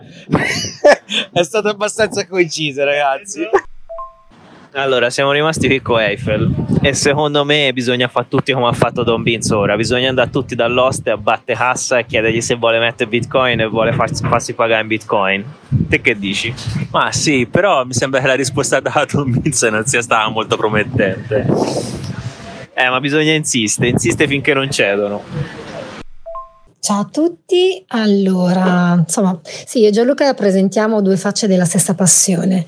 In realtà, beh, lui è il cervello, quello che studia, sempre aggiornato, tecnico, penso che abbiate già un po' capito il tipo. Io invece sono la parte che non è molto interessata a come si chiude un blocco, cosa significa FOMO, cos'è una fee, cos'è un miner, cioè sì, mi sta bene saperlo, però in realtà a me piace sentirmi parte, diciamo, di un grande cambiamento senza ovviamente rinnegare i sistemi finanziari passati, ma prendendo atto che circa 13 anni fa, più o meno, un gruppo di persone ha pensato, studiato, realizzato un, un sistema che soprattutto parte dalla privacy, che secondo me è importantissimo, salta gli intermediari e tutte quelle dinamiche poi legate allo sfruttamento del debito, quindi al fatto che comunque i soldi non siano nostri, ce li prestano, noi li prestiamo a loro, insomma non si capisce più nulla. Ecco, non mi interessa capirle queste cose, mi interessa invece poter, poter essere libera di scegliere Bitcoin se voglio farlo sapere come poterlo considerare parte del mio utilizzo quotidiano, quindi devo sapere esattamente come funziona, come si può utilizzare. Eh, ecco, io sono la parte un po' pratica, lui è il cervello, io sono il cuore, quindi cerchiamo di far andare avanti tutte e due le cose. Eh, poi per il resto io faccio un altro lavoro io dirigo un ufficio per cui faccio insomma, un lavoro gestionale e anche commerciale e proprio per questo che poi conosco un po' quello che c'è sotto le scelte precedenti ed è per questo che mi piacciono quelle attuali e future e lei ci riesce normalmente a, farsi, a, a pagare in bitcoin. Che lei c'è una bella tecnica, va dall'oste e non è che glielo domanda, glielo impone. La tecnica è ma come? Ancora non accetti Bitcoin? E gli fa una faccia della serie, sei proprio demodé. Triste, gli faccio la faccia triste. In realtà, in, voglio dire, eh, serve semplicemente perché quando, quando, vado in un posto anche figo, vado con le mie amiche a mangiare, con Gianluca a un certo punto la battuta gliela faccio sempre. Ci è capitato ultimamente di andare ad un gruppo, e un incontro di, tra virgolette, esperti di Bitcoin, vabbè, ok? Sono arrivata lì e giustamente ho detto a Gianluca, detto, scusa, hanno organizzato qua in questo locale, si potrà pagare in Bitcoin No, non si poteva pagare. Adesso se tu organizzi una cosa figa con tutti gli esperti, ma poi mi porti in un locale che non accetta Bitcoin. Cioè, capite che allora troppa teoria e secondo me la teoria è fondamentale, importante, la tecnica, ma poi ci vuole la pratica. Vabbè, noi qui facciamo pratica, dai, ciao. Sì, è vero, la praticità di utilizzo è fondamentale. Purtroppo al momento siamo ancora in una fase eh, che sembra che se uno non sappia esattamente, perfettamente la teoria non possa trarre né beneficio né possa quasi utilizzare Bitcoin. Eh, forse questo è una procedura che accoglie eh, tutte eh, le nuove sperimentazioni, molto probabilmente, però sicuramente con il tempo diventeremo eh, molto più pratici e teorici. Eh, sicuramente per avere una ehm, adozione di massa abbiamo bisogno di semplicità e praticità, questo senza ombra di dubbio. Per quanto riguarda il pagamento, accettare pagamenti in Bitcoin eh, purtroppo non è, non è, cosa semplice perché eh, io mh, per l'esperienza che ho avuto una delle problematiche maggiori che un merchant può avere è quella della volatilità del prezzo. Eh, non con la nostra attuale inflazione, anche seppur eh, abbastanza alta eh, rispetto all'ultima, decade di anni, mm, non si riesce a, non riescono a digerire eh, questa alta volatilità. Io spero in un prossimo futuro, con gli aggiornamenti nuovi sul eh, layer 2, layer 3, quello che sarà, e Bitcoin possa avere anche una sorta di eh, liquidità maggiore per quanto riguarda eh, le stablecoin USDT in maniera tale che anche su wallet eh, non custodial sia possibile per chi vuole e per chi ritiene che sia per lui essenziale swappare in eh, diciamo stablecoin. Eh, sicuramente questo non è un discorso da massimalista, i massimalisti sicuramente eh, al momento eh, la maggior parte di sicuro non lo approverà, però secondo me questa cosa sarà un tassello fondamentale per aumentare l'adozione e l'utilizzo di Bitcoin eh, verso i merchant e così che noi possiamo in tutta tranquillità eh, scegliere dove andare a spendere i nostri SAT senza preoccuparci che il, um, chi li riceve eh, ce le rifiuti. Che bello il nostro podcast. Nel il passare del tempo delle settimane ci permette sempre di essere in contatto con i nostri ospiti che hanno partecipato alle nostre puntate. Questo eh, mi piace molto eh, perché comunque eh, ci tiene un legame con i nostri ospiti, cosa che un podcast dal mio punto di vista eh, non riesce con la stessa intensità. Sì, concordo Eiffel. Stavo ragionando che comunque è un po' come questo podcast è a puntate, è un po' a capitoli, potremmo dire, come se fosse un libro, no? Che richiama anche puntate precedenti, ospiti precedenti, si ripresentano e la storia va avanti, tutto incentrato fondamentalmente sul Bitcoin. Questa cosa è veramente figa, secondo me ci può, ci può stare anche un bel logo eh? con questo bel libro BTC che parliamo. ah, ragazzi, eh, veramente, veramente si scoprono sfaccettature di, di, questa, di questa nuova, come dire, nuovo format che ci siamo inventati e, e la cosa anche a, me, anche a me affascina particolarmente.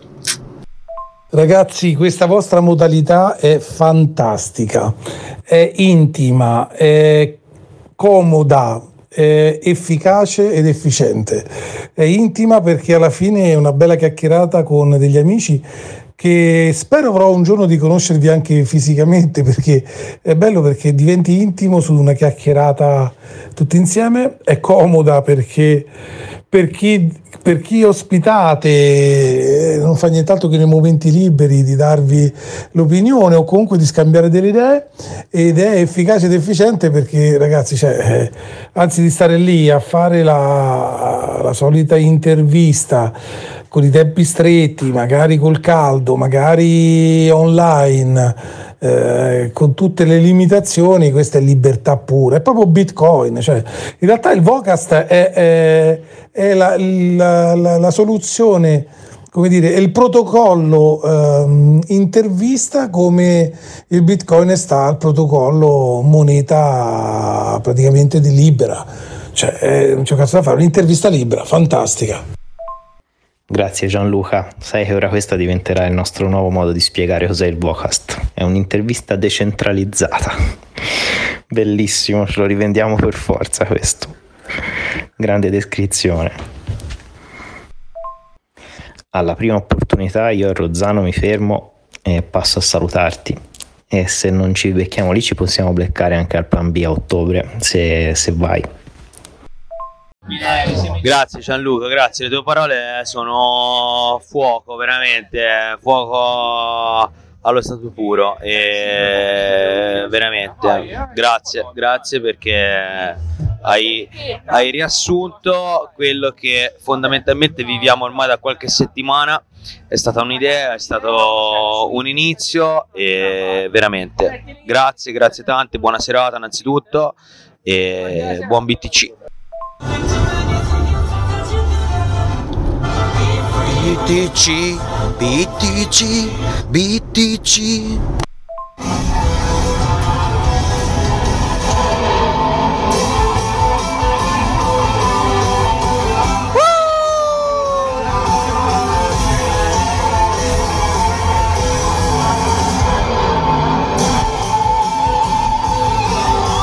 Eh ragazzi, queste sono le giornate verdi di BTC. Vai così! E quindi ragazzi, eh, buon venerdì e buongiorno. Effettivamente per me lo è. ma, ma volevo dire una cosa perché non vorrei che i nostri ascoltatori prendessero questo mio entusiasmo come un, uh, una sorta di sì, compra qui, compra lì. No, attenzione ragazzi, attenzione perché se guardo, anzi ho già guardato il grafico daily e weekly, quindi il settimanale e il daily, quindi sui macro cicli, Bitcoin non ha fatto ancora niente che ci possa far pensare a solo salita, anzi, anzi, questa salita potrebbe significare che può aver chiuso dei cicli annuali, addirittura biennale. Quindi occhio perché potrebbe fare, e sicuramente lo farà, un ritracciamento, come anche ha detto lo zio, magari dove ha detto lui, intorno a 29,6, ma potrebbe anche farlo molto molto più grosso. Quindi attenzione, valutate sempre, mi raccomando, io scherzo, rido, però occhio, va bene? E buona giornata e buon venerdì a tutti, buon weekend, tanto Vince! Buon venerdì, buona giornata e sì, adesso bisogna stare molto attenti con il grafico del Bitcoin perché sta facendo una bella lateralizzazione con squeeze eh, e quindi bisogna vedere poi che cosa succede. La notizia in realtà che mi è arrivata e vi segnalo e che per me è preoccupante, ma poi ne parleremo se vi va, è che il 28 quindi la prossima settimana di giovedì praticamente il, quindi sono uscite le bozze dell'euro digitale e ci sono delle novità che eh, sono toste ragazzi sono toste. Perderemo pure la, la nostra libertà di non essere tracciati se siamo su un paese o su un altro paese. Quindi attenzione sempre più bitcoin, sempre più dobbiamo orientare le persone alla libertà, alla scelta e alla privacy, facendogli capire cosa effettivamente è la privacy e ricordandogli che la privacy non è segretezza ma bensì è la capacità propria di potersi svelare quando uno vuole. Quindi noi non siamo gente che fanno sette segrete, ma siamo persone che riteniamo che la nostra privacy è sacra e inviolabile e solo noi nel momento in cui ci serve possiamo disclosure, quindi aprirci a, a, quella che non è più la privacy, quindi possiamo decidere noi se condividere i dati o meno. Niente, vi saluto, buon venerdì e, e via, dai, vediamo che succede in questa giornata. Beh, purtroppo vanno su quello che hanno lavorato per decenni, nel senso ormai la maggioranza della popolazione, per come la vedo io, per come l'ho percepita io, non ha più il senso della privacy. Oggi, anzi, sono totalmente dalla parte opposta. Sono dalla parte di chi dice ma cosa devi nascondere, ma io non ho da nascondere niente e quant'altro, fino a che non si manifestano anche verso di loro determinate problematiche che li mettono davanti al capire cos'è veramente avere la privacy. Purtroppo però l'opinione pubblica è, da tutt'altra parte ormai, nel senso io parlo con delle persone che eh, non aspettano altro che le CBDC per eh, comodità di pagamento eh, per eh, un uh, avvento di tecnologia per fare tutto in maniera più semplice e per avere delle, una stable diciamo a livello digitale, normata, tutelata dalla BCE e quant'altro. Per cui ad oggi secondo me è ancora più difficile instaurare nelle persone il concetto di privacy. Poi il nostro è anche un paese, diciamo, borderline, cioè non, non ci rendiamo conto, eh, o meglio, non ci fanno rendere conto di quanto possa essere alta questa oppressione, mentre in altri paesi magari utilizzano mezzi più, diciamo, più forti e, e per questo poi molte persone si rendono più facilmente conto da noi è tutto più subdolo, tutto più lento, tutto più ragionato. Per cui sarà difficile, molto difficile. Anche acquistare bitcoin per mantenere la privacy, vogliono mettere le mani anche lì perché poi ti dicono le devi dichiarare, devi utilizzare wallet compliant, le normative UE, altrimenti sei fuori legge, è veramente un dramma, veramente un dramma. E siamo pochi a pensare che la nostra privacy debba essere tutelata. E anche eh, per poi far trovare bene chi non la pensa così.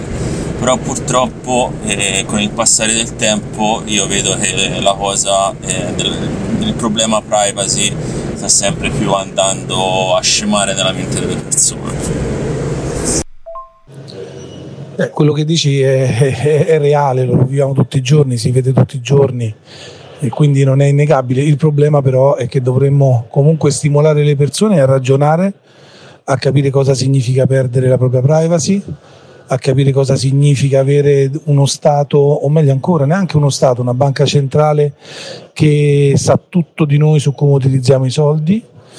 Eh, avere un denaro programmabile, la gente non ragiona che quando il denaro è programmabile, per esempio, puoi programmare se lo puoi spendere o meno, dove lo puoi spendere, come lo puoi spendere. Faccio un esempio, magari dicono che sei un cattivo eh, soggetto sociale eh, e quindi ti impediranno di ricevere soldi dagli altri o ti impediranno a te di spendere soldi se non per acquistare alcune cose che loro ritengono essere riparative della tua cattiva condotta. Eh, non è più un, una cosa da ragionare in termini ipotetici, qui si ragiona adesso in termini pratici. Erogheranno per esempio il sussidio universale alle persone, ma magari con quei soldi tu potrai comprare soltanto alcuni determinati prodotti, soltanto in alcuni determinati portafogli.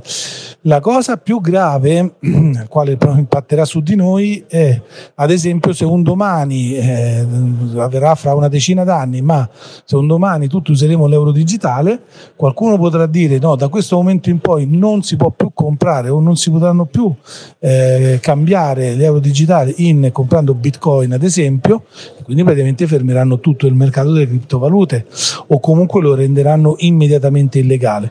Quindi questo è un po' il ragionamento da fare.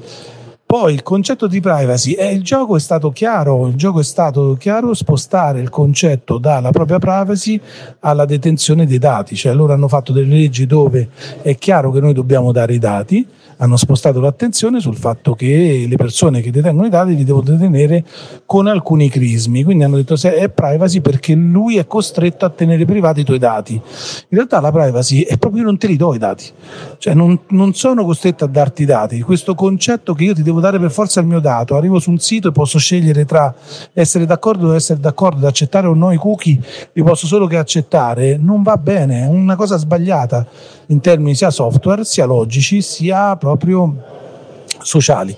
Quindi di questa cosa bisogna cominciarne a parlare, perché o ne cominciamo a parlare noi e facciamo praticamente, diamo delle idee, o altrimenti vedete che nessun politico, nessuno si sta ponendo il problema sull'euro digitale, non gliene importa nulla.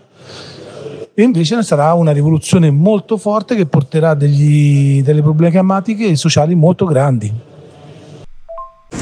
Sì, d'accordissimo su tutto, ma vedi il problema secondo me è che te non devi istruire le persone alla privacy, te devi far tornare indietro le persone da un lavaggio del cervello che è durato decenni, che l'hanno portata a essere controllate ad ogni movimento che fanno a loro insaputa, per cui gli devi cancellare quello che gli è stato immagazzinato nel cervello e rifargli tornare indietro indietro cercando di fargli capire quanto sia importante per loro, per la loro persona, la privacy. Io stamattina ero al lavoro, parlavo con quattro persone comuni, con un'istruzione basilare comune e eh, stava discutendo su questa normativa che sta uscendo per eh, inasprire ancora di più eh, chi guida che supera il tasso,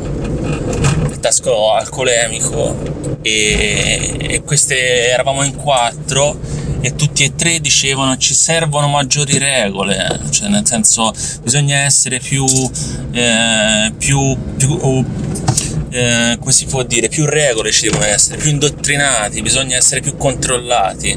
Cioè, alla fine, quando te sei il 25% e il 75% se ti dice così, cioè è disarmante, disarmante, cioè mettersi lì e cercare di fare capire che forse si sta esagerando, che il problema forse non è quello di fare la legge e che paghi la multa più cara o vai in galera o che prendi 20 frustate, che si dovrebbe lavorare invece sul eh, far capire alle persone che in determinate situazioni non ti devi mettere al volante e che comunque sia la legge, anche se più eh, restrittiva, più, più, cattiva, non risolverà la questione. E come si fa? Cioè, come si fa? Cioè, nel senso lo so che è un po' eh, come dire controproducente per il lavoro che anche noi facciamo tutti i giorni, però sembra di combattere veramente con i mulini a, vento. Sembra che il lavoro che eh, chi è al di sopra di noi che è stato fatto fino a questo momento sia stato perfetto. Eiffel ce l'ho io la soluzione. Quando sono stato qualche anno fa all'Universal Studios a, a Orlando, eh, ho preso, ho comprato eh, la penna di Man in Black, sai quella che ti spara flash e ti elimina e ti cancella la memoria. Ecco, penso che eh, con quella possiamo iniziare dai nostri amici che non credono in Bitcoin e le criptomonete. Quindi attenzione ragazzi, io Eiffel e Rom adesso andremo a giro con i nostri Carlini e vi sparaflasheremo. A parte gli scherzi, però, eh, c'è da dire che eh, questa, questo modus operandi, ragazzi, funziona un po' per tutto. Eh. Cioè, siamo, siamo, automatizzati e indottrinati dalla scuola, da, da, tutto, da tutto. E mi viene proprio in mente come prima cosa la scuola. Scuola che è totalmente, totalmente indottrinata indottrinata e questi bambini praticamente crescono già con eh, delle idee di, e dei concetti eh, assolutamente eh, come dire conformati ecco. Non c'è più la libertà di, eh, e la fantasia ecco non viene più stimolata. Anzi c'è già praticamente una sorta di eh, futuro prescritto e, e, lì vabbè si apre poi un argomento enorme che però insomma eh, invito un po' tutti a, a ragionarci sopra ma eh, io lo, lo, lo, l'ho capito qualche anno fa e ho preso delle decisioni drastiche su questo. E i Ferrom sanno e siccome lo sanno solo Eiffel e Rom ho deciso di condividerlo con voi perché è giusto. Praticamente ho, ho scelto di lasciare l'Italia per eh, come dire eh, trasferirmi in, in Svizzera eh, quindi fuori dalla comunità europea e devo dire che eh, l'idea e quindi quello che per me era un sogno diciamo così poi alla fine eh, realmente si è eh, realizzato mh, mm, ma ho trovato comunque sia quello che mi aspettavo cioè una eh, differenza sostanziale sui metodi di studio dei miei bambini.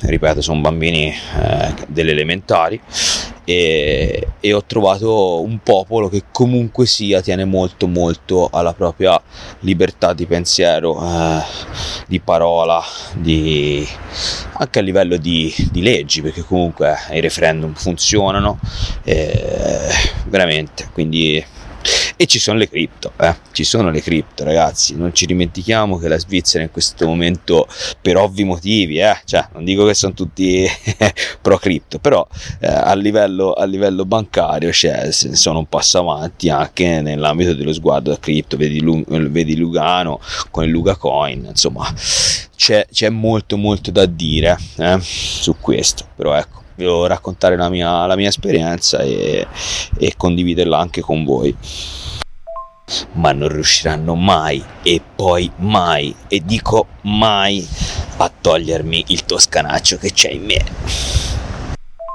Eh sì, Tom Vince hai proprio ragione, il pensiero critico purtroppo è molto limitato e l'insegnamento della, della criticità dell'informazione che riceviamo non è abbastanza approfondito e dovrebbe essere più centrale anche secondo me nell'istruzione che abbiamo nella nostra scuola dell'obbligo. Secondo me la, l'attitudine che abbiamo oggi come popolo italiano alla tutela della nostra privacy non è solamente una cosa che è stata imposta dall'alto, è una cosa che è organica, nel senso negli anni sono uscite fuori delle tecnologie, sono usciti fuori dei modi di vivere che ci hanno portato a, a ehm, essere più benevolenti nel distribuire i nostri dati. La tecnologia dell'internet stessa ci, ci porta a dare di, molto più semplicemente i nostri dati, anche semplicemente quando andiamo su un sito e ci dicono 20% di sconto se inserisci la tua email e accetti la nostra newsletter. Tu stai dando la tua email a un servizio e non sai come la utilizzerà, magari la darà ad altri 10 siti, la venderà, venderà la tua email e tu riceverai non solo la pubblicità di quel sito, ma la pubblicità di altri 10. Questo è un esempio molto semplice di come l'informazione digitale può essere duplicata facilmente e riutilizzata e mm, la maggior parte delle volte che noi la diamo non ce ne rendiamo conto e secondo me è questo utilizzo nel, negli anni che ogni volta che esce un nuovo strumento eh, ci porta a dare molto più semplicemente la nostra informazione, i nostri dati e, e poi vengono utilizzati come vengono utilizzati. Poi sono d'accordo sul fatto che ehm, l'euro digitale potrebbe comportare una deriva dis- distopica a seconda delle decisioni dei governanti, quindi è secondo me da considerare come uno strumento molto potente che deve avere dei controbilanciamenti a livello legislativo la gente deve avere il diritto garantito di poter utilizzare eh, forme di denaro che consentano una certa privacy o di scegliersi l'euro digitale. Poi chiaramente ci saranno i bonus degli scontrini, queste cose qui che daranno incentivi, però se uno vuole, se la deriva avviene, eh, i cittadini hanno sempre l'opzione di scegliere altri tipi di valuta da utilizzare e questo ci riporta a quello che dicevamo l'altro giorno, quasi per scherzo, di fare un'iniziativa tra i criptoutenti europei e fare una petizione per mettere in, Costituzione, insomma nelle leggi, il diritto dei cittadini a possedere criptovalute, a utilizzarle e a possedere anche denaro contante, perché mm, anche quella è un'ottima forma di tutela della privacy alla fine. Poi però un'altra cosa secondo me è bisogna anche considerare gli aspetti positivi che porta l'euro digitale, per quanto il controllo totale sia eh, abbastanza brutto eh, nei confronti dei diritti, comunque porta dei, dei, vantaggi per quanto riguarda ad esempio l'evasione fiscale. Lì sono vantaggi non trascurabili, diciamo che comunque anche ci sono forme di guadagno per le tariffe dei conti bancari e per le tariffe di trasferimento fondi che l'euro digitale non avrebbe. Quindi insomma è uno strumento molto potente che porta sia grandi vantaggi che grandi svantaggi. E quello che potremmo fare è effettivamente batterci per avere una legislazione più adeguata. Alla fine ai politici non gliene frega una mazza perché i media non ne parlano e perché la gente importa relativamente. Anch'io ho chiesto ai miei parenti, ma eh, quello che dicono dice a me non mi cambia niente se c'è l'euro digitale. Eh sì, per ora non ti cambia niente. Poi quando viene utilizzato per controllare, eh, vedrai che ti cambia. Comunque sono curioso di vedere com'è questa bozza e poi ne riparliamo sicuramente dopo il 28 di questa cosa, quando esce la bozza e la analizziamo. Ma ho letto che Gary dice che loro non hanno intenzione di fare una CBDC del dollaro, ma io ho forti dubbi. Che poi qui se ne spara di mille, poi alla fine... Boh. Secondo me è impossibile non la facciano, hanno bisogno di una nuova moneta sia dell'euro che del dollaro, per cui la devono rifare per forza. Poi la chiameranno euro digitale, dollaro digitale, ma comunque sia, sarà una moneta. Ma come non la fanno? E FedNow che progetto è? Diventerà pian piano il dollaro digitale. Lo devono fare per forza, se no perdono vantaggio competitivo. Iniziano a pagare tutte le tariffe alle banche, in Cina non ci so, in Europa non ci so, e solo negli Stati Uniti continuano a pagare le marchette alle banche a quel punto. Lo devono fare per forza. Appena visto un post molto intelligente di Laura e um, diceva che l'adozione di Bitcoin passerà anche dal porno perché c'è una coppia di OnlyFans che ha postato di avere i um, conti correnti censurati perché o bloccati, son cavolo. Eh, con Bitcoin eh, questo, questo, problema viene facilmente rimosso. Interessante come, come, cosa, anche perché sono due fenomeni che stanno salendo sempre di più, sia le cripto sia i siti di contenuti per adulti. Come si può dire? Um, le piattaforme di contenuti per adulti che però um, danno diciamo, ai creator lo spazio fondamentale, il controllo, via. Mo che, che ricordi, mi ha fatto venire a mente Verge, non so se qualcuno di voi se la ricorda, soprannominato la Verga, Verge, che mi sembra era sponsor o comunque sia era stata integrata da RedTube mi sembra o YouPorn? No non credo. RedTube mi sembra che mamma mia le rom. Eh sì ma sicuramente ma quelli sono, sono comunque sia eh, argomentazioni di massa eh, che faranno poi parte della, dell'adozione di massa appunto assolutamente. Scusate se ritorno sulla problematica della privacy, comunque il dare per esempio lo scegliere di dare la propria email per, per, uno sconto, almeno una mia azione consapevole, più o meno consapevole, più o meno intelligente, però che faccio io?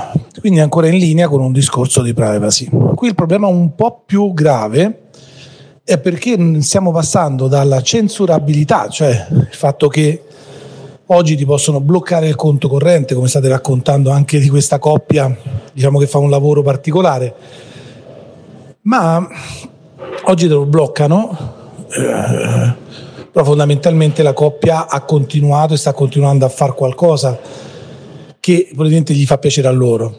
Il problema grosso, quando invece andiamo a parlare con le CBCD, quindi con l'euro digitale, il dollaro digitale, è che non c'è neanche più la censurabilità. Cioè, intanto il fatto che io non posso proprio scegliere di dare i miei dati o meno, loro i dati ce li hanno.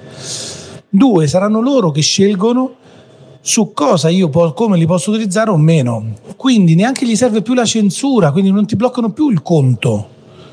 E il conto loro lo vedono direttamente e decidono pure cosa ci puoi fare o non ci puoi fare. Io faccio sempre questo piccolo esempio. Passi praticamente col rosso con la macchina, la telecamera inquadra la tua targa, neanche sei passato dall'altra parte, che ti levano direttamente i soldi della, della multa. Allora, se il 90% della gente dice sì, ma però tu hai sbagliato. Va bene, sì, ipotizziamo pure che ho sbagliato e ipotizziamo pure che io non abbia più il diritto di difendermi su un errore magari che ho fatto o magari ritenere che l'errore io non l'abbia fatto perché magari la telecamera ha registrato qualcosa di diverso o il semaforo fosse stato registrato in modo diverso, quindi non ho più diritto di eh, richiedere praticamente una verifica del mio errore. Faccio una cosa ancora più assurda perché mi prendono i soldi direttamente, quindi non posso più decidere neanche quando pagarlo, cioè io li devo pagare punto. Capite? Magari quei soldi mi servivano per comprare del pane o per fare qualche altra cosa e io non ce li ho più che ha deciso loro, quindi io non ho più decisionalità su nulla. E questo è il grosso rischio, che è molto più grande, diciamo, di una privacy, permettetemi, eh, di dato, del dato, della, della gestione del dato, della gestione delle informazioni che io posso dare sulla rete.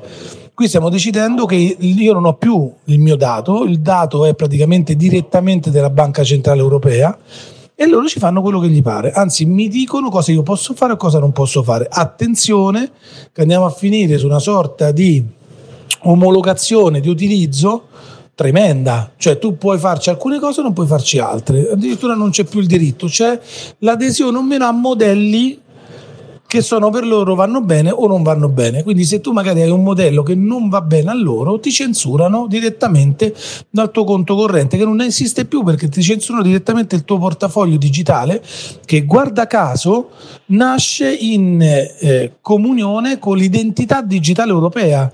Quindi che cosa succede? Che io avrò un'identità digitale europea, sparirà lo speed infatti, e collegato all'identità eh, digitale europea avrò il mio portafoglio euro, quindi loro sanno perfettamente tutto ciò che faccio. E a me questa cosa non va per nulla bene. Sono perfettamente d'accordo Gianluca, ma una precisazione, quando io ho parlato di mh, dare i propri dati via email, stavo rispondendo a Eiffel quando ha detto ormai ci siamo abituati, non ce ne frega più niente della privacy perché ci hanno mesmerizzato, ci hanno abituato così. E lì la mia precisazione era non è proprio che ci hanno abituato così, sicuramente ai governi conviene che la gente rinunci un po' alla propria privacy per il controllo, però mh, non solo ci hanno abituato così, sono proprio i sistemi che, che sono nati, i sistemi informatici e, che ci hanno abituato a un certo tipo di gestione dei nostri dati. E questo come diceva Eiffel è uno dei motivi per cui sarà probabilmente più facile far digerire alle persone l'euro digitale perché negli ultimi 30-20 anni siamo, siamo cresciuti così però non era una diciamo non volevo essere più morbido rispetto a quello che può essere il controllo di un euro digitale assolutamente. Sono due cose distinte. Una è la nostra abitudine che è stata secondo me spinta non, non solo dai governi ma anche proprio dal, dal mondo organico in cui, in cui la tecnologia è avanzata. E l'altra è il controllo che può avere questo nuovo strumento che arriva che non è il fatto di dare un'email, scegliere di dare un'email come dici tu, è molto più pervasivo e può essere molto più distopico a seconda di come verrà usato.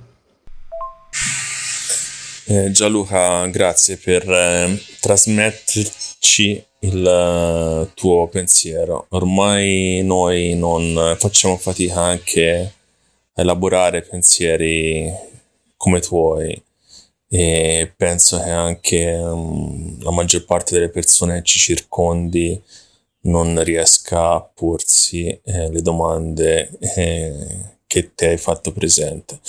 Per cui grazie ancora per darci questa informazione, per divulgarle, eh, grazie per la tua presenza e spero che siano da monito per eh, chi ci ascolta, per eh, poter riflettere nelle prossime settimane di quello che succede senza che praticamente eh, il mondo ne sappia qualcosa.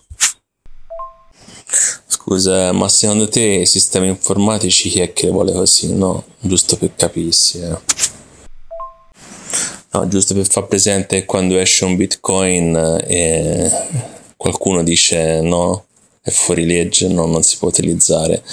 È tecnologia anche quella, però non vogliono che venga utilizzata. Quando ti dai la tua email a una ditta con una newsletter, la ditta vuole la tua email. Non mi sembra che ci sia qualche governo di mezzo che ha detto a tutte le ditte del mondo oh fate le newsletter eh, che bisogna raccogliere le email della gente nel senso ci sono alcune cose che sì, saranno impostate a livello governativo, ci saranno interessi dietro, ci sono altri tipi di esperienze, altri tipi di abitudini che secondo me non sono governate, non è che sono state pensate per essere così, sono semplicemente state comode sia alle aziende sia alla popolazione, sia, che ne so, possono essere anche aziende no profit che ti chiedono i tuoi dati per una campagna che, per cui vogliono la tua firma e vogliono sottoscrivere solo che prima te le chiedevano un baracchino, ti chiedevano la tua firma e poi finiva lì, la tua firma non veniva usata per mandarti la pubblicità, ma quando te firmi, metti la tua email su una newsletter su internet, eh, non sai dove va a finire la tua email. Secondo me invece mm, non è così, cioè tutto comunque tracciato, è tutto organizzato, è tutto come qualcuno vuole, perché se qualcuno quella cosa non la vuole, tipo Bitcoin, la banna, cioè fine. Cioè tutte le connessioni dei nostri IP sono tutti completamente tracciati e perché non c'è un servizio che non li traccia? Eh? Perché non è possibile, non è legale. Per cui se te dai la tua email, vuol dire che sicuramente qualcuno, l'agenzia che te lo fornisce e chi c'è dietro ne avrà sicuramente un tornaconto. Voglio dire, se tutti sono tracciati, vado da Google e li faccio, ma mi fai vedere un po' la navigazione di quello lì che secondo me è un evasore o roba del genere. Per cui al governo sicuramente gli torna comodo o a l'autorità di controllo del caso, per cui credere che è l'azienda singola che ha potere decisionale, eh, no, secondo me non ci siamo proprio. È proprio quello che dico, cioè ci hanno modellato talmente il cervello che pensiamo di essere un, ehm, di avere del, comunque sia della, del potere decisionale quando assolutamente non è così. Ragazzi, non volevo, io ci metto passione, eh, scusatemi, mm, sì sì è comprensibilissimo ed è corretto, io volevo soltanto sottolineare che questo ipercontrollo eh, è, è deleterio a parer mio da una parte, dall'altra io ritengo che non dobbiamo avere o non dovremmo avere un'istituzione, un istituto, un qualcosa come per esempio la banca centrale che ha tutti questi dati e questa possibilità di registrare i dati, perché sapete oggi bene o male devono passare, devono fare richieste, ci sono degli aggregatori di dati potentissimi, Google sa veramente tutto di noi, però un domani se controlli il portafoglio e controlli le spese delle persone e lo fai in diretta e lo fai sempre, lo fai costantemente perché il sistema DLT è costruito in questa maniera e la Lagarde è stata chiara, noi non avremo un euro digitale privato, ma bensì un euro digitale GDPR oriented, ovvero che gestisce i dati, eh, ne, ne, mantiene i dati in modo corretto, eh, però i dati ce li hanno. E, e questa è un po' la preoccupazione grande perché è quello che stiamo vivendo oggi, che giustamente voi dite, eh, ragazzi, già, già, siamo tutti controllati, ma l'ennesima potenza con una scalabilità e un'efficacia pazzesca. Quindi è corretto che non se ne parli? Poi potremmo pure arrivare al discorso di dire che la maggioranza degli italiani gli piace essere tracciata su tutto ciò che fa e quindi grossi problemi io non ne ho in modo democratico, però dall'altra parte mi piacerebbe pure poter esprimere delle opinioni contrarie eh, invece continuano a votare a livello europeo, ma senza che nessuno in Italia, ma penso anche negli altri paesi, possa dire qualcosa. Faccio un esempio.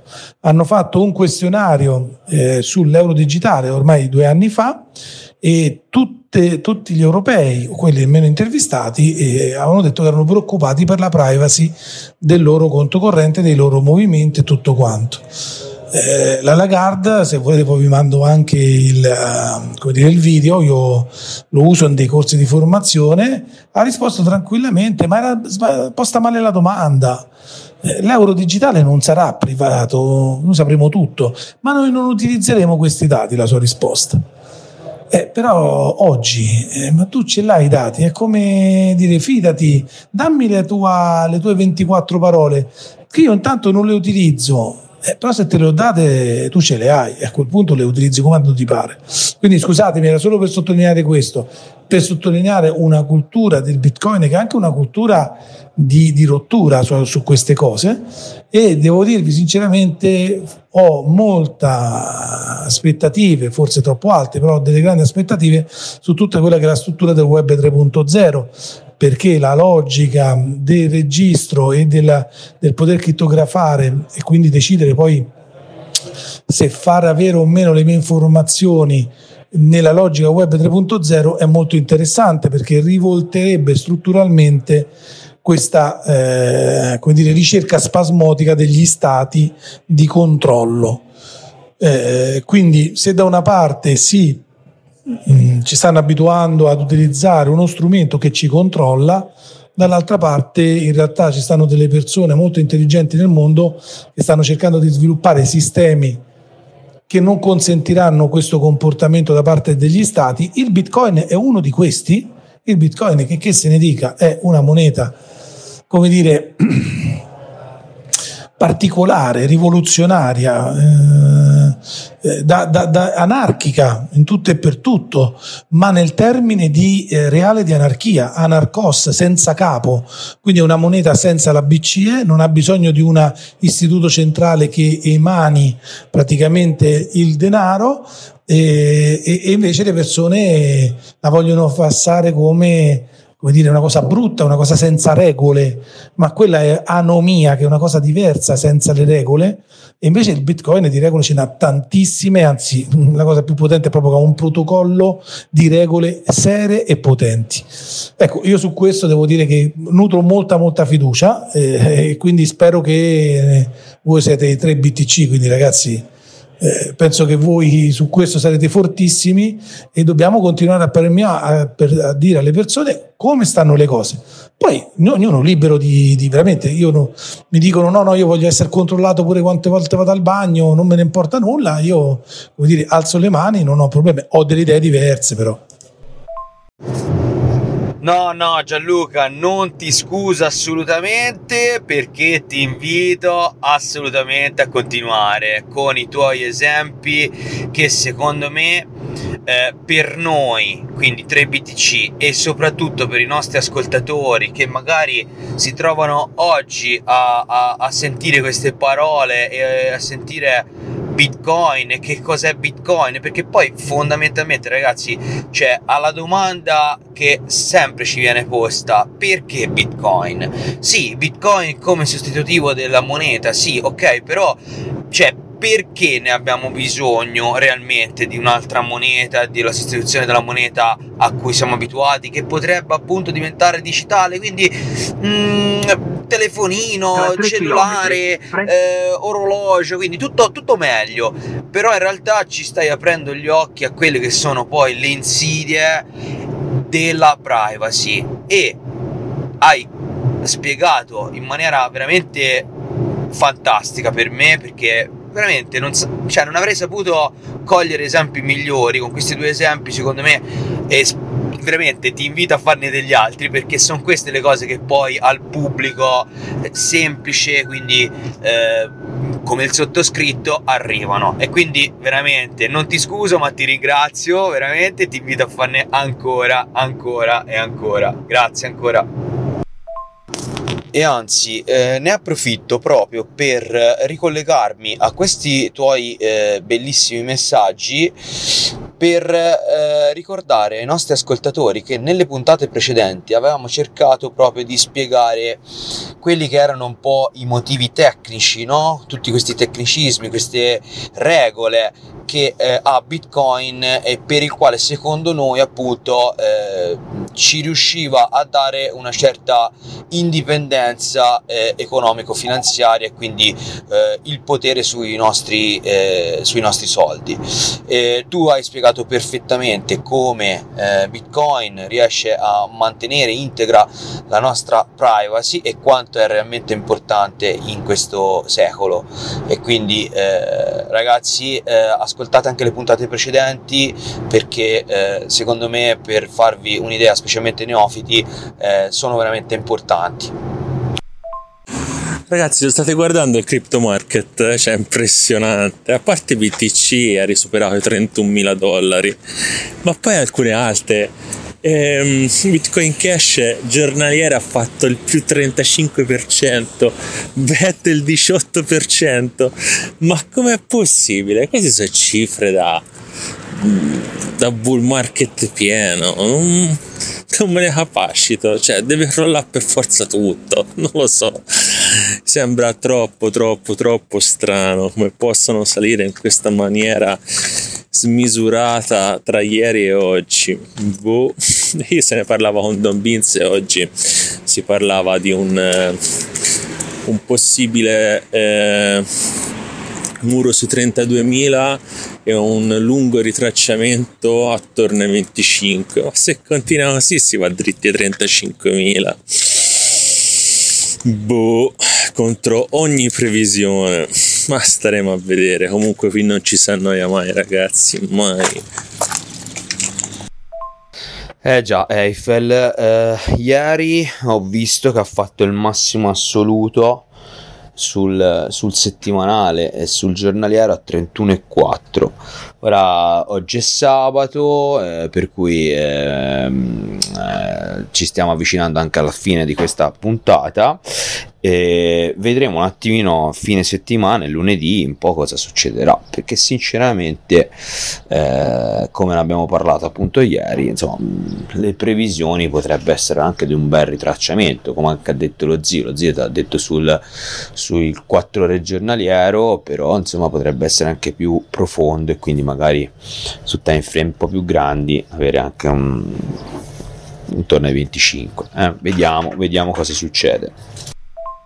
Stavo sentendo su eh, SkyTG24 praticamente la Commissione europea ha detto a Musk che si deve adeguare alle nuove normative europee di ultracontrollo, tipo che non è possibile più fare fake news e questo mi domando come lo decidano, oppure fare tipo chi istiga la violenza e gli ha detto che si deve adeguare entro il 25 agosto altrimenti sono botte e schiaffi e non lo fanno più entrare in Europa. e così hanno detto anche per me, per quanto riguarda Meta. Uh, cioè, non mi sembra che stiamo andando verso un regime di controllo, giusto? Vero? O sì? Passa un po' il link di questa notizia che è molto interessante, la voglio approfondire.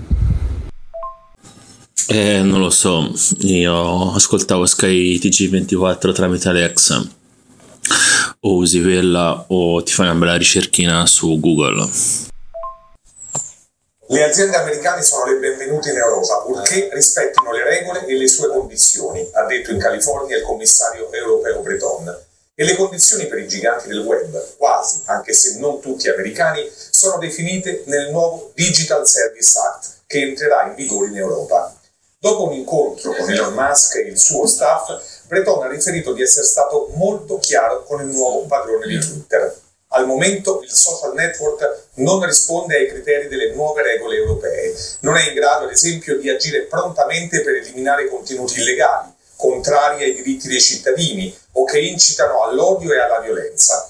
Se non vuole incorrere in limiti e in forti sanzioni sul mercato europeo, Twitter dovrà adeguarsi entro il 25 agosto. Dovrà cioè fare investimenti per mettere a punto i sistemi di controllo necessari.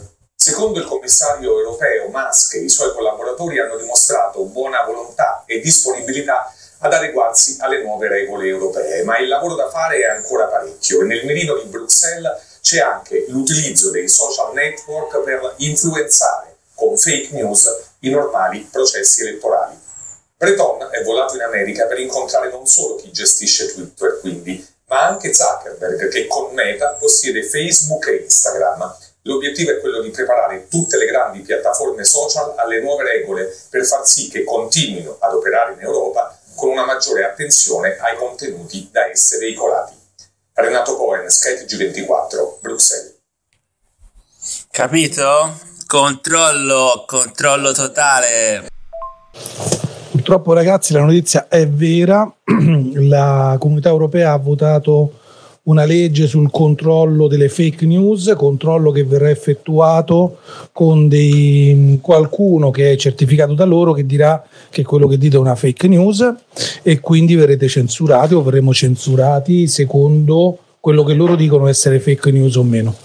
Eh, questo purtroppo è così, addirittura c'è un'altra legge che sta passando veramente incredibile che è quella relativa al controllo di tutte le nostre comunicazioni, eh, ma non, dice, non lo facciamo direttamente, lo facciamo con l'intelligenza artificiale perché se capiamo da quello che scrivete che potreste essere per esempio dei potenziali pedofili, a quel punto sentiremo tutte le vostre conversazioni per accusarvi di pedofilia. Eh, benvenuti nella libertà ragazzi, guarda che i cinesi alla fine diventeranno quasi più liberi di noi. Eh sì, è un bel paradosso per proteggere la nostra democrazia dalle fake news, alla fine andiamo a indebolire la nostra libertà di espressione. È veramente incredibile, veramente incredibile. Eh, però ragazzi siamo eh, giunti al fine della puntata. Veramente sarebbe stato bello farne 10 di queste puntate. Ringrazio Gianluca perché è stato veramente un ospite incredibile. Eh, sicuramente avremo modo di incontrarci a Rozzano al tuo punto bitcoin fisico mi raccomando ragazzi avete capito potete andare e sicuramente troverete tante informazioni eh, Gianluca è una persona molto colloquiale e non vedo l'ora di conoscerla dal vivo eh? quindi grazie ancora e a presto Ciao ragazzi, grazie per l'ospitalità. Grazie mille, siete fantastici. Poi questa versione, diciamo, Bitcoin podcast è veramente bello, veramente funzionale. vi aspettiamo naturalmente nel nostro punto fisico in uh, via Manzoni 31 a Rozzano. Sarà un posto che vi piacerà perché è proprio concepito un po' come il vostro podcast, cioè una cosa molto molto intima, però dove ci possono essere idee e scambi reciproci. Vi aspettiamo, non vediamo l'ora di vederci poi anche di persona. Ciao ragazzi e grazie a tutti. Ciao a tutti. Ciao, grazie a voi, grazie della chiacchierata, grazie della compagnia questa settimana. Mi sono divertito molto, sono stato molto bene, non vedo l'ora di passare a trovarvi e continuare la chiacchierata dal vivo a Rozzano. Ciao ciao. Ragazzi, grazie mille per la vostra compagnia a entrambi. È stato veramente una settimana molto interessante, è passata anche alla svelta. Abbiamo parlato di molte argomentazioni, mi ha fatto molto piacere e non vedo l'ora di passare da quelle parti per eh, salutarvi. Molto probabilmente passerò verso la fine di ottobre, prima o dopo il Lugano Plan B da vedere. Comunque, se in quel periodo ci siete, vi contatterò tramite Telegram e, e verrò, verrò a trovarvi così faremo un po' di conversazione di persona. Grazie ancora e buon continuo di avventura. A presto.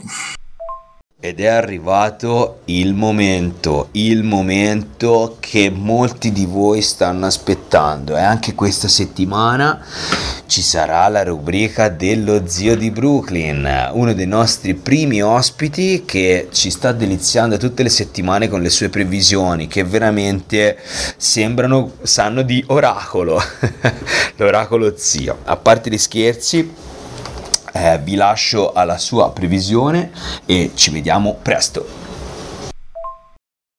Ciao a tutti, benvenuti. Vediamo la situazione di questa settimana per quanto riguarda il grafico Bitcoin dollaro.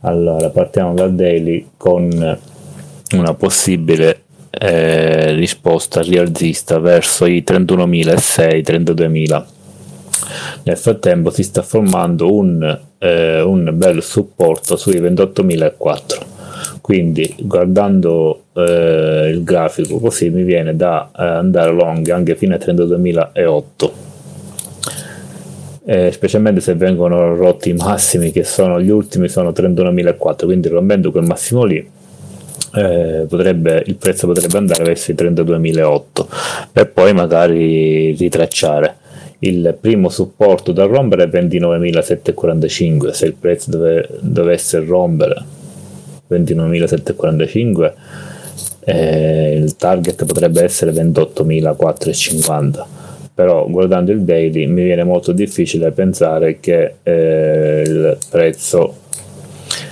scende o potrebbe scendere. Per quanto riguarda eh, il grafico su HU, H4 abbiamo una lateralizzazione con un possibile short fino a 28.008 per quanto riguarda invece l'H1 vedo un possibile pump di eh, un attimino. Un possibile pump che potrebbe fare fino ai 31.005 nelle prossime ore.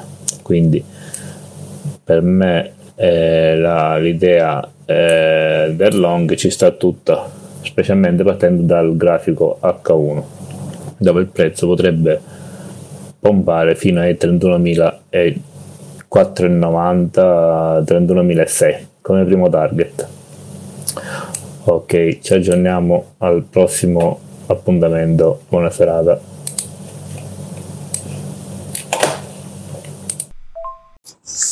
Ricordiamo ai nostri utenti che i nostri non sono consigli finanziari e non sono incentivi alla speculazione. Ricordatevi che questo è un mercato ad alto rischio. Potete perdere completamente il vostro capitale, non è detto che Bitcoin arrivi a chissà quale cifra, anzi potrebbe benissimo arrivare a zero, visto che al momento è da considerarsi ancora come un totale esperimento monetario. Per cui fate molta attenzione a dove mettete i vostri soldi i nostri non sono consigli, ma sono solo discorsi tra tre ragazzi che si sono innamorati di Bitcoin e delle cripto. Eccoci ragazzi, siamo arrivati anche per questa settimana al fine della puntata, è stato veramente un piacere avere i nostri ospiti, ma guardiamo già oltre e vi posso anticipare che nella prossima puntata tratteremo un argomento sicuramente interessante, gli ATM e l'installazione di una nuova azienda europea che sta installando molti ATM in Europa che si appresta a installarne altrettanti in Italia. Avremo quindi eh, questo ospite, faremo un sacco di domande. Mi raccomando, ragazzi, non aspettate. Se volete commentate sotto questa puntata anche le domande per il prossimo ospite. Mi raccomando un saluto da Don Vince 3btc visitate il nostro sito internet che è 3 btc.it 3 numero mi raccomando. Se volete mandateci delle email se volete partecipare partecipate semplicemente inviando un'email oppure contattando uno di noi sul gruppo Twitter. Mi raccomando ragazzi, se riuscite e volete donarci una Goledor fa sempre piacere. Ringrazio ancora tutti quelli che l'hanno già fatto e lo stanno facendo. Siete iniziate a essere tanti e veramente la cosa ci fa onore e piacere. Eh? Si parla veramente di, di cifre eh, semplici, non vogliamo niente di che, ma è una cosa che ci rende felici perché è partecipativo e quindi vi ringraziamo per questo. Grazie ancora da Domiz, è tutto, alla prossima, ciao!